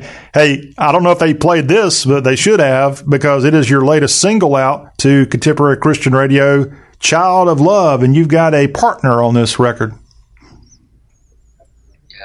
Another another y'all talker, Bear Rinehart. He's amazing. Where is he from? Uh, just outside of Charleston. Hmm. Now, we South Carolinians usually know each other. Do you know Bear? No, I don't, but I like the name. So you've teamed up. What what part are you in? I grew up, uh, sadly, I'm not from the Charleston area. I'm from the Columbia area. It's more romantic to be from the low country, but he. No, yeah, I'm getting. what's that? wedding. Do you know any of the Stevens? Um, Jennifer and David Stevens. I don't know if you know them, but No, Franny, I was kind of being a little bit of a jokester. South Carolina actually has a couple. it actually has several million people, and I, sad. each time I meet somebody from Columbia, they know them. So I, Yeah, usually, you know, that people probably recognize my last name, but I'm kind of, uh, and I'll throw it up there for all you uh, people in South Carolina in case you forgot who the heck I am. It doesn't matter who I am. You just need to know who Franny is and the rest of We the Kingdom. But no, it's actually, it's not really that small of a place, but, uh, it's, uh, I, I grew up, like I said, right there, not far from Charlotte. And, uh, all I can say to y'all is, uh, at least to the guys who grew up in Charlotte, Ed and Scott, keep pounding, baby. Love it. Oh, what was that? No, no, no, no. I'm not gonna not gonna have that there, Franny. So okay, so you teamed up with Bear, so it's oh yeah. found Okay. So Bear Rinehart and We the Kingdom together for this new single. And what's your relation with Bear other than the Carolinas? What what uh, have y'all worked together before? Yeah, we worked on a record for the, for Need to Breathe. We produced it and uh, or a couple records, and so we've known them for a bit from behind the scenes work like that. And so yeah, they're uh, good friends. And when we're we're talking about Child of Love, you know, our album version was just our band, but we when we talked about releasing it to radio, we thought it'd be really cool to get a good feature. And we just always have loved Bear's voice. It just felt like a really good fit. So. Yes, and I'm looking at the songwriting credits. I believe all five members of the band credited with writing "Child of Love." So tell me about the inspiration behind this. It was actually it started with like a musical piece that we kind of uh, slowly came up with in a rehearsal. Uh, forget maybe for a tour or one off or something. I can't remember, but uh, Dad started playing this like that guitar hook. And at first, you know, there's that song. Uh, See through who's uh, Clearwater. Oh yeah, yeah. Uh, but it, you know, kind of had this like 70 old 70s sound, you know, and everyone started kind of uh, inserting their part into this piece. And Franny, you know, started singing out this uh, melody that ended up becoming part of the song, and it probably stuck with us for six to seven months, if not longer than that. And you know, seven months later from when we wrote it, you know, we started working on the, the record, and uh, it's kind of like one of those things. Like, man, remember that piece in rehearsals that you know we were all inspired by, and so we picked it back up, and lyrics started slowly coming, and just the idea of being a child of love. So feel like once we sat down to like actually put it all together, it came pretty quickly. Yeah. Mm-hmm. Like when we, we sat down in the studio and we're like, we got to put lyrics to these this melody and this music, and I feel like the lyrics came like within the day. I mean, it was pretty Mm-hmm. pretty fast. Yeah. And it again, your latest single out. Check it out. It's on various contemporary Christian radio stations across the country, and here in the South, you can find it as well. We're wrapping up our conversation with We the Kingdom. The website for the band is wethekingdom.com, and if you go there right now, you're going to see a listing of the various tour dates. As we said, we're so thankful. Praise the Lord that people like We the Kingdom can get out and make beautiful music on the road. And they're in Fort Myers today. And y'all have a couple of days in the Sunshine State, so enjoy your time. You'll be in Largo, Florida. You'll be in Boca Raton over on the Atlantic coast, Jacksonville, and Duval County on June 20th before you go in other portions of the country. And Franny, you're going to be in the home of the Franklin Rebels coming up pretty soon, as you'll be in Franklin, Tennessee, July 27th. So a couple more weeks, you'll be in Middle Tennessee. That's right. Going back home, man. Going back home. All right. Well, again, congratulations on all the great success as they. Oh, and speaking of back home, I better not forget that you'll be in North Carolina, Wilkesboro, at Wilkes Community College. You'll be there August 28th. So shout out to North Carolina and to Tennessee as well, where these uh, great castmates and Kansas City. Don't want to leave out KCMO. Thanks to Andrew, which we, we I, I hate to tell the rest of the members here, but we consider Kansas City and Missouri a southern state. Congratulations, Andrew. Hey! I knew those jorts had a purpose. Yes, that's right. That's right. But thank y'all very much. It's been a great time talking to again We the Kingdom, the website wethekingdom.com. Best of luck to all y'all. Thank you, brother. Thank you, man. Thank y'all very much. And we will have more of the show that's all about the South right after this.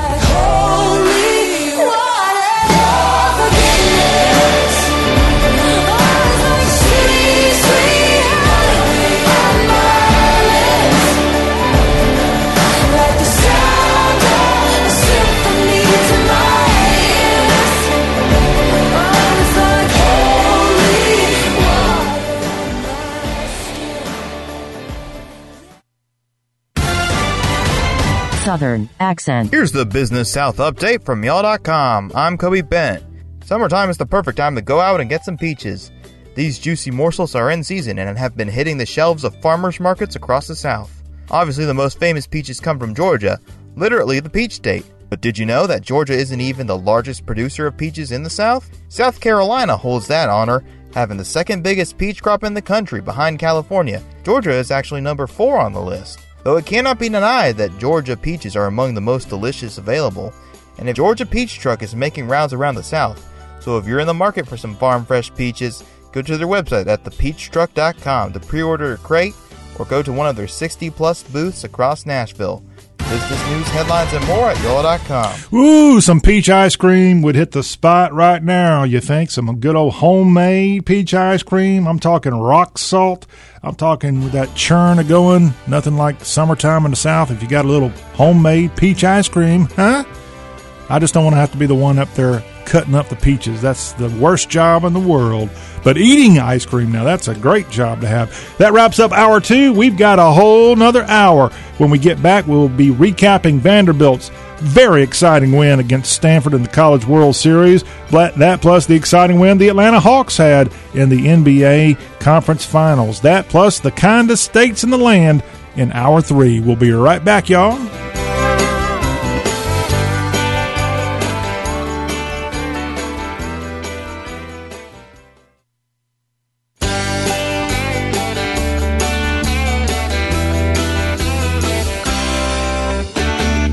Back in for hour three, the final stanza of our three part Y'all Thursday edition. We've got a look at Southern sports to get us going. Max Scherzer in the news, and he's in the news for some fun stuff and Major League Baseball with a few changes with the way they treat pitchers here the last couple of days. We'll discuss that here as we get our third hour up and going. Also, changes in NASCAR. Jeff Gordon is going to be the heir apparent at Hendrick Motorsports, and he's stepping away from the Fox Sports booth. That coming up here in just a few. Also, this hour, we've got the kindest states. We here in the South pride ourselves on Southern hospitality. Are we kind, though? Are we the kind of place that you'd want to go hang out? And do we have competition coming from other regions in the land? The kind of states, a breakdown is coming up in the next segment of the Y'all Show, plus more headlines from across the Southeast that we'll be getting to on today's Y'all Show. In fact, we have a very interesting story coming from a Tennessean in the news, a Tennessean that's taken out her hatred against her husband's ex wife. and this person ought to know better. We'll have that as part of our headlines across the Southeast here on today's Y'all Show. But speaking of Tennessee, how about a possible fireworks shortage going on in the volunteer state and the rest of the southern states? And also, we will let you know where states like the volunteer state, the magnolia state, the natural state, the peach state, and the Lone Star state, and others all stack up in having the most valuable crops. What are the most valuable crops in our southern states? We'll discuss that here in our news headlines of this third hour. That plus a look at some amazing festivals hitting the Southland here this weekend. It's all part of our final hour of accentuating the South. We're not just Southern, we accentuate the South. And we try to do that. We need your input. We need your help. And the way to do that is 803 816 1170. That's the number to text or call 24 7. We got somebody ready to take your call, ready to take your text. So don't feel scared. If you're working third shift, it's 2 a.m. and you just heard the podcast of the Y'all Show and you just got to have something be relayed to us, we are here to take that. 803 816 1170. So easy. So, so easy. It's crazy. It's crazy how crazy easy it is. And we want to hear from you here at Talk with a Southern accent. Let's get into the sports headlines. As mentioned, Jeff Gordon is going to now become the second highest official at Hendrick Motorsports. He's leaving the Fox Sports booth beside. Did you like Jeff Gordon in the broadcast booth for Fox Sports?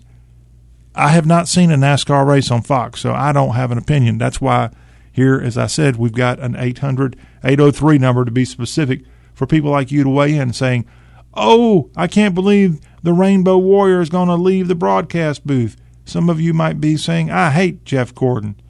I'm glad he's gone. Let him go to Rick Hendrick, and, and I hope a Rick Hendrick driver never wins again. That's some of the fun that NASCAR has, the history of the rivalry of NASCAR. But indeed, Gordon, a former Hendrick driver, is now the heir apparent for the 71 year old Rick Hendrick and the four time champion and Hall of Fame driver, now poised to take over Hendrick Motorsports whenever Rick Hendrick steps aside one day, as Jeff Gordon will become the vice chairman and the second ranking team official for majority owner Rick Hendrick of Hendrick Motorsports. Jeff Gordon is now 49 years old. He begins his executive management role at Hendrick Motorsports with the start of the 2022 NASCAR season.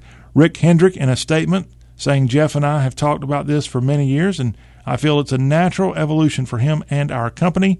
Jeff Gordon understands our culture, our values, and the importance we place on our people and our partnerships. Now, the Rainbow Warrior, when he was driving for DuPont, joined Hendrick Motorsports for the final cup race of the 92 season and then began an amazing NASCAR run. Jeff Gordon won a total of 93 times on the NASCAR circuit.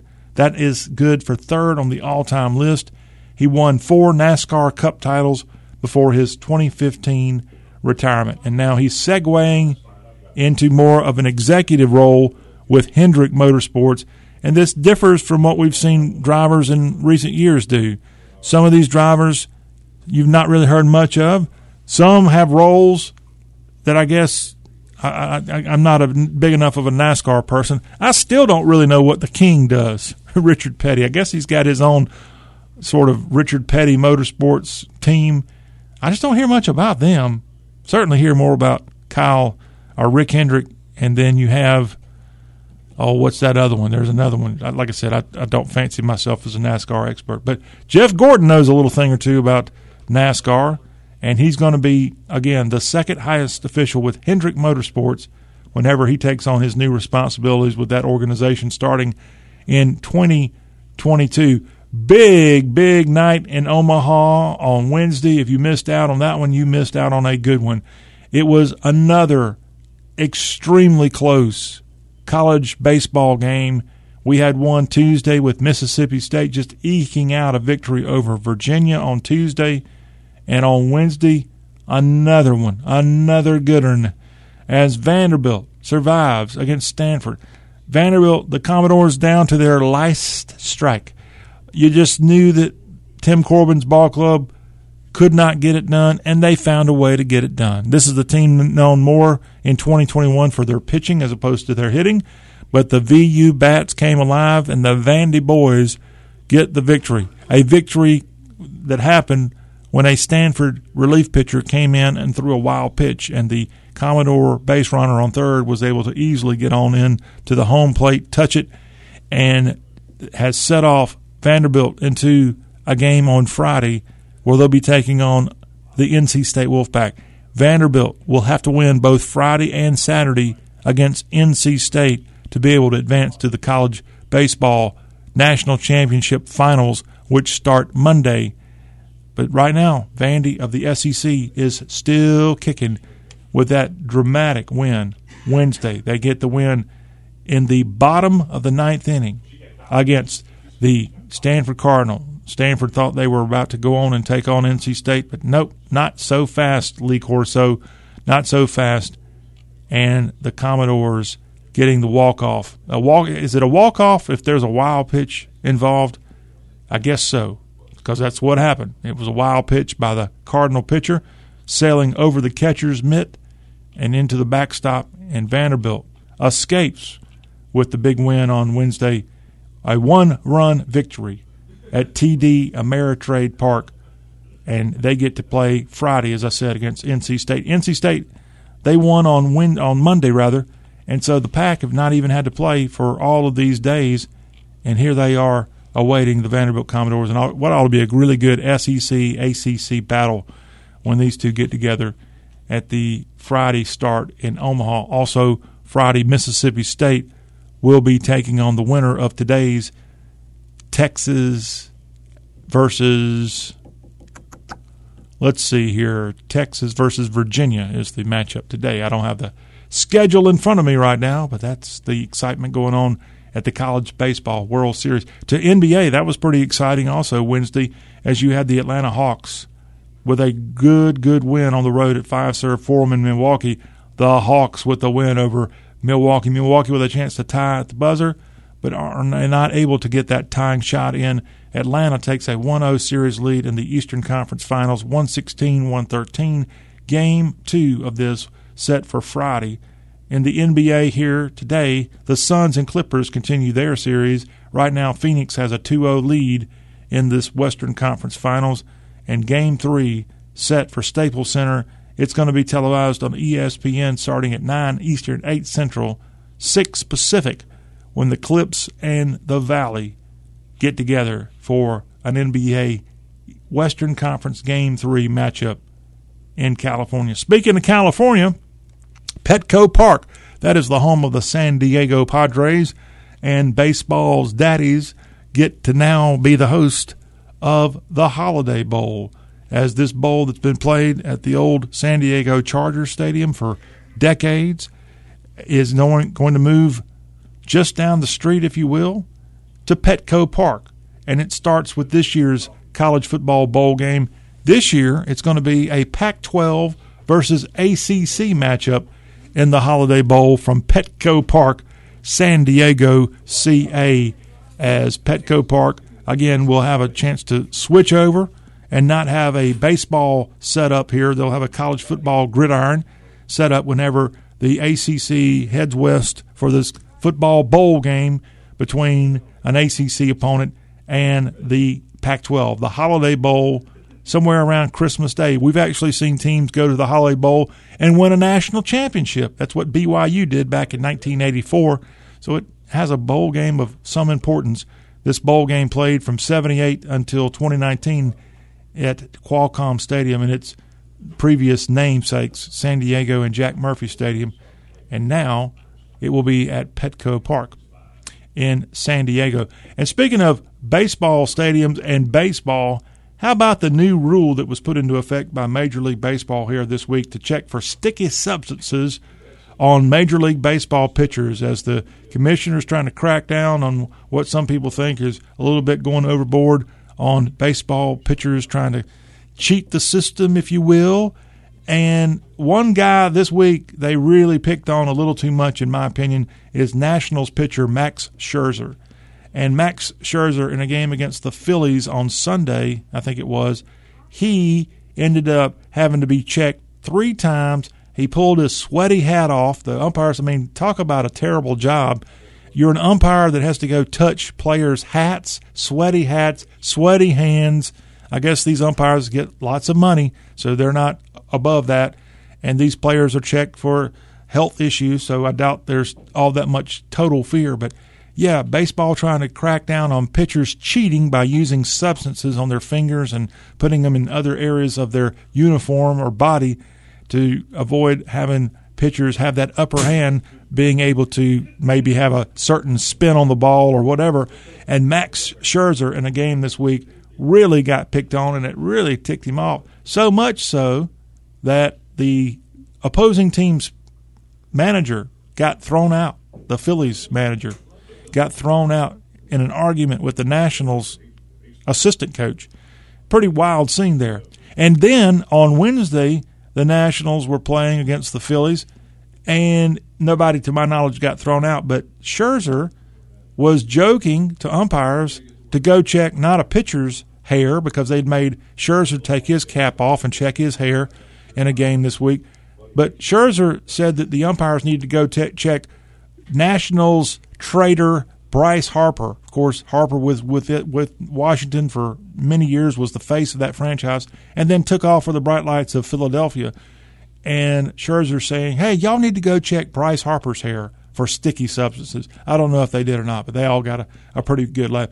I don't see this thing lasting all that long because it really gets to be rather ridiculous, at least the way they patrol whether these players are cheating or not. It's kind of disgusting, to be honest with you, for them to go up and start feeling gloves and hats and and their baseballs in front of a big giant crowd and an even bigger big crowd on TV tuning in. But Max, did you realize that Max Scherzer of the Nationals is a Southern boy, born in Chesterfield, Missouri, raised there in Chesterfield. And where is Chesterfield? It's in St. Louis County. In fact, Max grew up a Cardinals fan, and he ended up attending the University of Missouri in Columbia and went there playing for Tony Vitello. That was one of his coaches, Tony Vitello of the Tennessee Vols now. And then Scherzer was drafted in the first round in the 2006 MLB draft. He is an inductee, Scherzer, into the University of Missouri Intercollegiate Athletics Hall of Fame. M I Z Z O U, Max Scherzer. And again, went on from Mizzou to a great career in baseball and currently starring for the Washington Nationals in Major League Baseball. He's a, he's a very, very good pitcher. And if you ever have a chance to see him on the mound in person, take advantage of it. That's a quick look at what's going on sports wise across the Southeast as we have this second, uh, rather third hour up and going. When we come back, we're going to tell you about what southern states are the kindest. Is your state on the list? We'll let you know. Also, before the hour is up, we'll let you know about a battle royale going on in the volunteer state, and it involves a Tennessee nurse mailing blood and feces to her husband's ex wife. Woo! This ought to be a good one. We got all that coming up on The Y'all Show.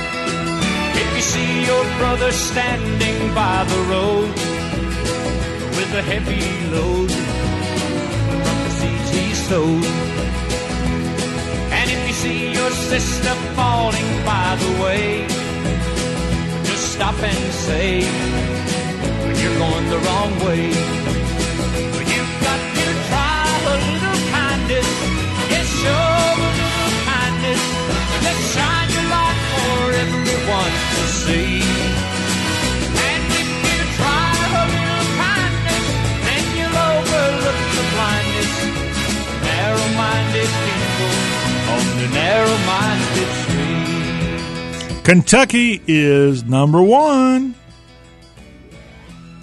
They're number one at something that actually matters. Hello, I'm John Rawl, and this is the Y'all Show. And there is a new report out and it is How Kind is America? As a commission was com- uh, it was conducted to discover the kindest states in the country, and people are weighing in at our kindest states. I've got a breakdown of the top 10, and there's a bunch of southern states on here. Now, the takeaways from this research of America's kindest states is the top three kindest acts ranked by Americans overall were to become an organ donor for a family member, to pull a stranger from a burning car, to adopt and raise a family member. Those are three pretty good kind acts. The top three kind acts that you can plan ahead for are to cover the shift for a work colleague, to cheer up a family member, or to call a friend or to encourage them. The average American, by the way, would give up $6.40 if that meant a stranger got $10. That according to this research. 86% of the people as part of this survey would donate a part of their liver to a family member. That's helpful to know. 72% would lend money to a friend in a financial crisis. Also good to know here as we learn about our kind states. And 80, or rather 53%, would donate their vacation time to a colleague. Hmm, I guess I'm not too kind. So we got a breakdown of the kindest states in America. And I said Kentucky was number one. Now, what are the least kind states, again, according to this research? We'll start from 50 and work our way back, 50 being the least kindest states in the land. And number 50 is a borderline southern state. Maryland is 50th, Florida 47th on this listing of kind states. Texas is number 42. Not good, not good. Virginia is number 34. The Magnolia State, Mississippi, checks in at 33 of the kindest states in the country. South Carolina is at 28. Arkansas is 26. North Carolina is number 25 on the kindest states of the country list. Louisiana's at 23. Moving on into the top 15, Tennessee is the 15th kindest state in the country in this call for kindness. Alabama is number 14. And in the top 10, West Virginia is the ninth most kindest state in the country. The show me state of Missouri is at 8. Georgia is number 4, followed by Oklahoma at 3. Number 2 is New Mexico. And the number one kindest state in the country Again, this is all coming to us from a academic study, the nonprofit kindness not kindness.org, kindness.org on a mission to inspire kindness and claims it conducted a first of a kind academic study to evaluate just how kind America is at the moment. And Kentucky, the bluegrass state, is a very kind state, according to this survey. Take it for what it's worth, y'all. Just be kind. Everybody be kind to others. When we come back, y'all kindly stay through the break because we're going to have a look at more headlines. We've got a Tennessee woman that was not very kind, at least to her husband's ex wife here, and this woman's a nurse. I'll have that story and much more as the Y'all Show continues.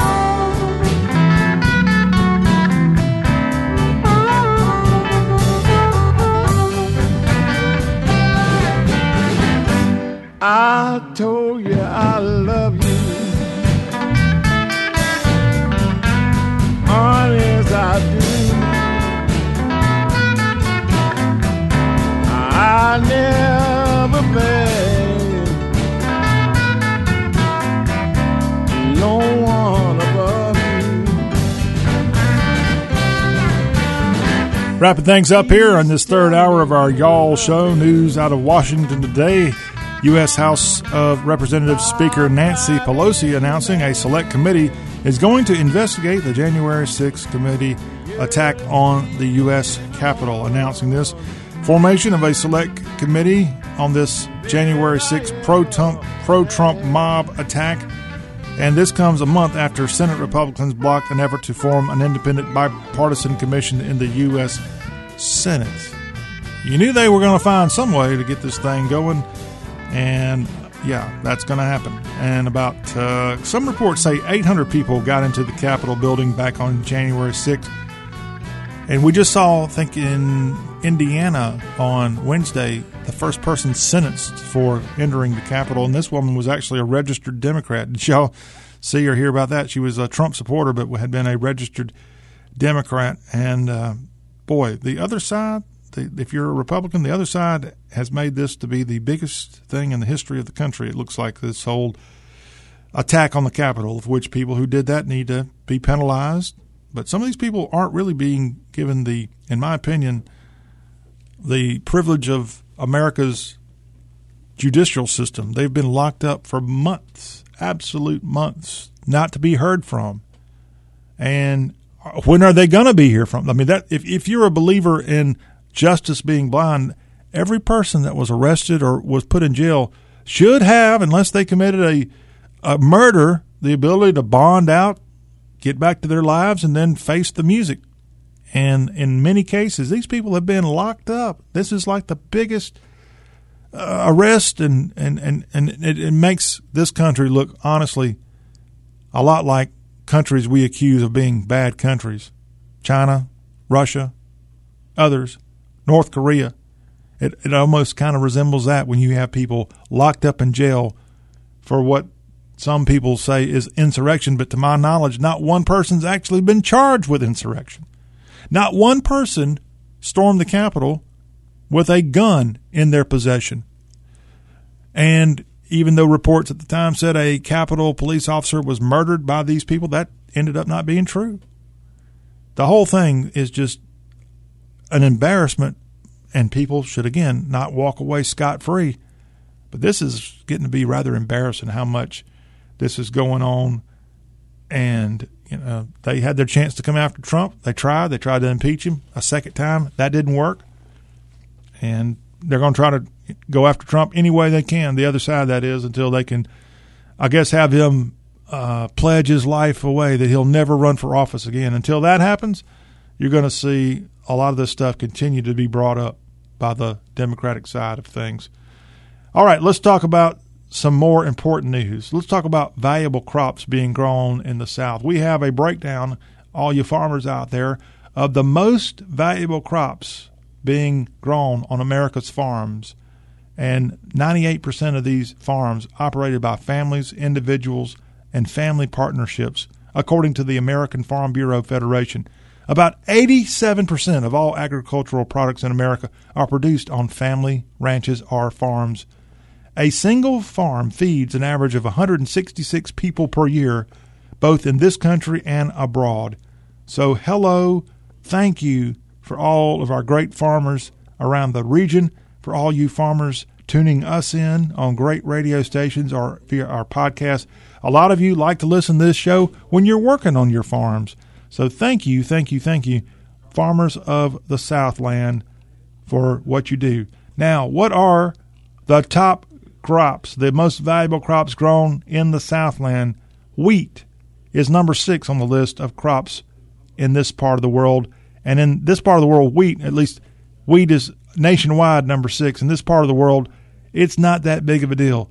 Wheat, the production, around $74 million worth of wheat nationwide in 2020.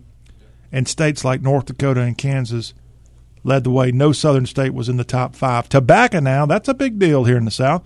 And we had around $77 million of tobacco production in 2020 no surprise, North Carolina led the Southeast in the country in tobacco production with nearly $363 million of tobacco growth. And then Kentucky followed Kentucky, Kentucky followed North Carolina, followed by Tennessee, Virginia, and Georgia. Did you realize Kentucky has nearly $240 million worth of tobacco grown in the bluegrass? Maybe they can smoke that bluegrass in Kentucky if it's tobacco and it and North Carolina are by far leaders of tobacco production in the entire country. Cotton is a really big deal in this part of the world, and every single one of the top five producers of cotton in this country come from the South, led by Texas. Texas has a $1.4 billion cotton industry alone Georgia is number two with $713 million. Arkansas is third in cotton production with 413 million. Mississippi at $356 million of cotton production a year. And then Alabama, $220 million in cotton production each year. Cotton, the number four agricultural product being the most valuable in the country. Hay is a big deal in the country. Texas is the leader in hay production at $1.5 billion. And then a random collection of other states outside of the South follow Texas, two of which are actually over the billion dollar mark Wisconsin and California, both big growers of hay. Corn, it's a big deal nationwide and in select portions of the South. No southern state leads the country in corn production as a top five state in that field of corn. Iowa is the number one state in the country for corn production, followed by Illinois. And then soybeans. Soybeans, led by Illinois, are the number one crop grown, the most valuable crop in the country, according to the Farm Bureau.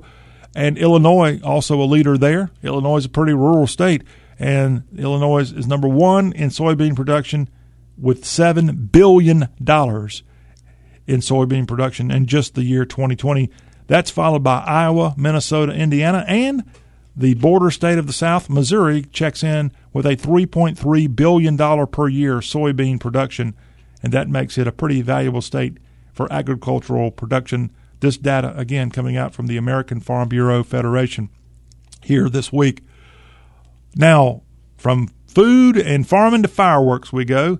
There's likely going to be a fireworks shortage of sorts coming for the 4th of July in just a few days, as nationwide, a lot of things have not been able to be imported from our friends in China, and you're likely to see a shortage of some of the most favorite fireworks you've been shooting off every year at your local fireworks store.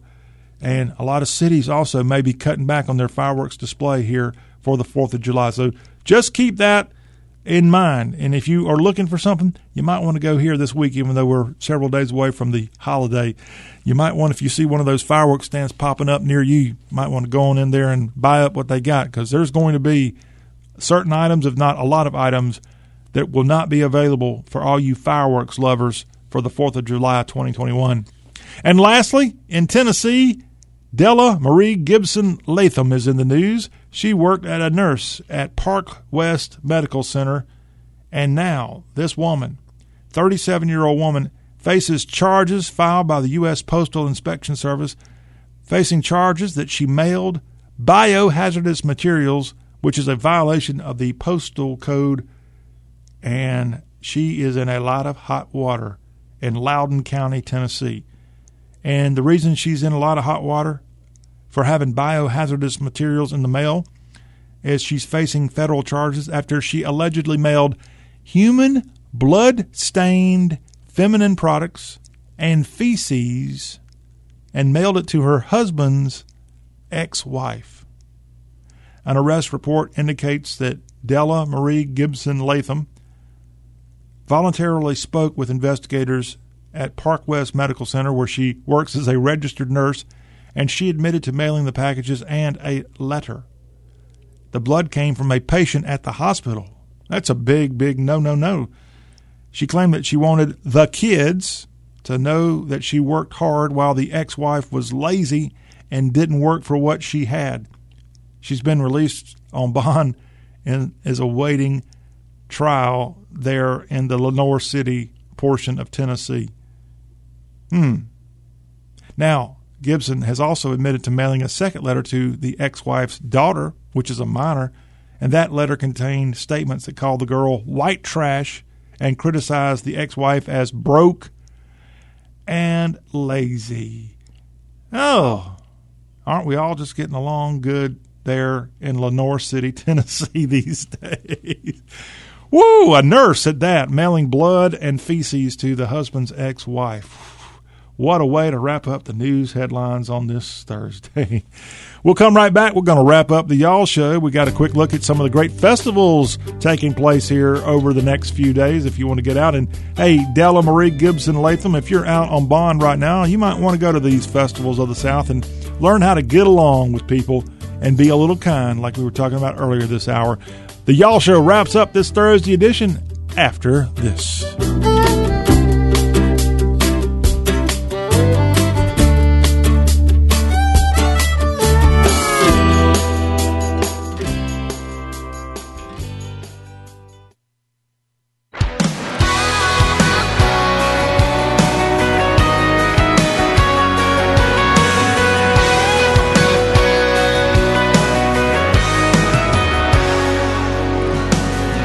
Seventeen, you don't think that much about life. You're just living like kerosene dancing around the fire. But you're in, so you jump right in. Ain't afraid to fall and you give it all. She got the best of me. She broke my heart. Now all that's left of me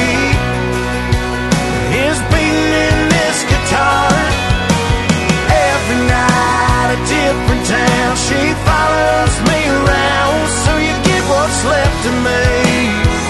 Yeah, you get what's left of me.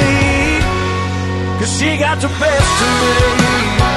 And thank you, little fella. Uh, Luke Combs getting us ready for here to get out of here for this Thursday, y'all show. Get out of here. Maybe head on to a wonderful Southern festival going on across the Southland this weekend. It's part of our Festive South feature here as we wrap up Thursday.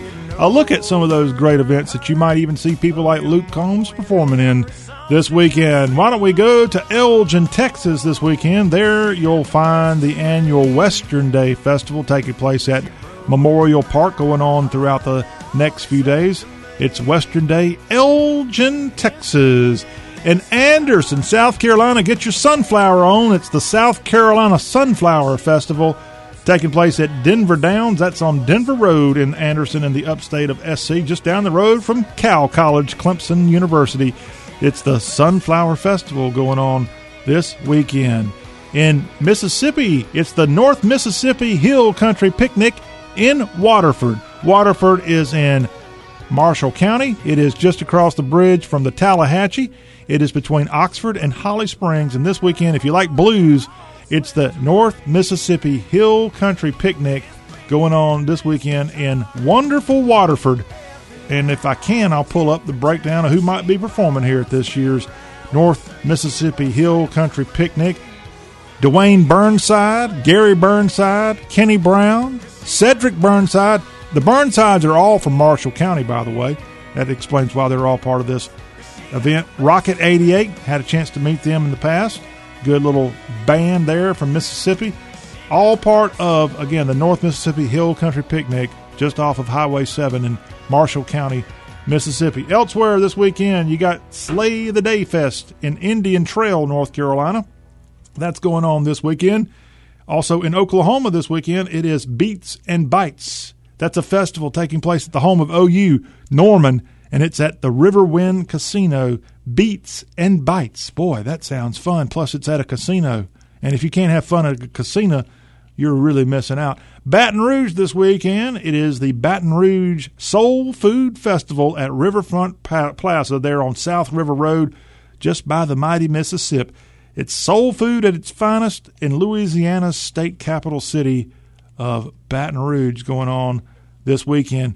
In Young Harris, Georgia, that is in North Georgia, right across from the North Carolina line, and that is also the hometown of the former governor of Georgia, uh, and not governor, former senator, and I'm drawing a blank.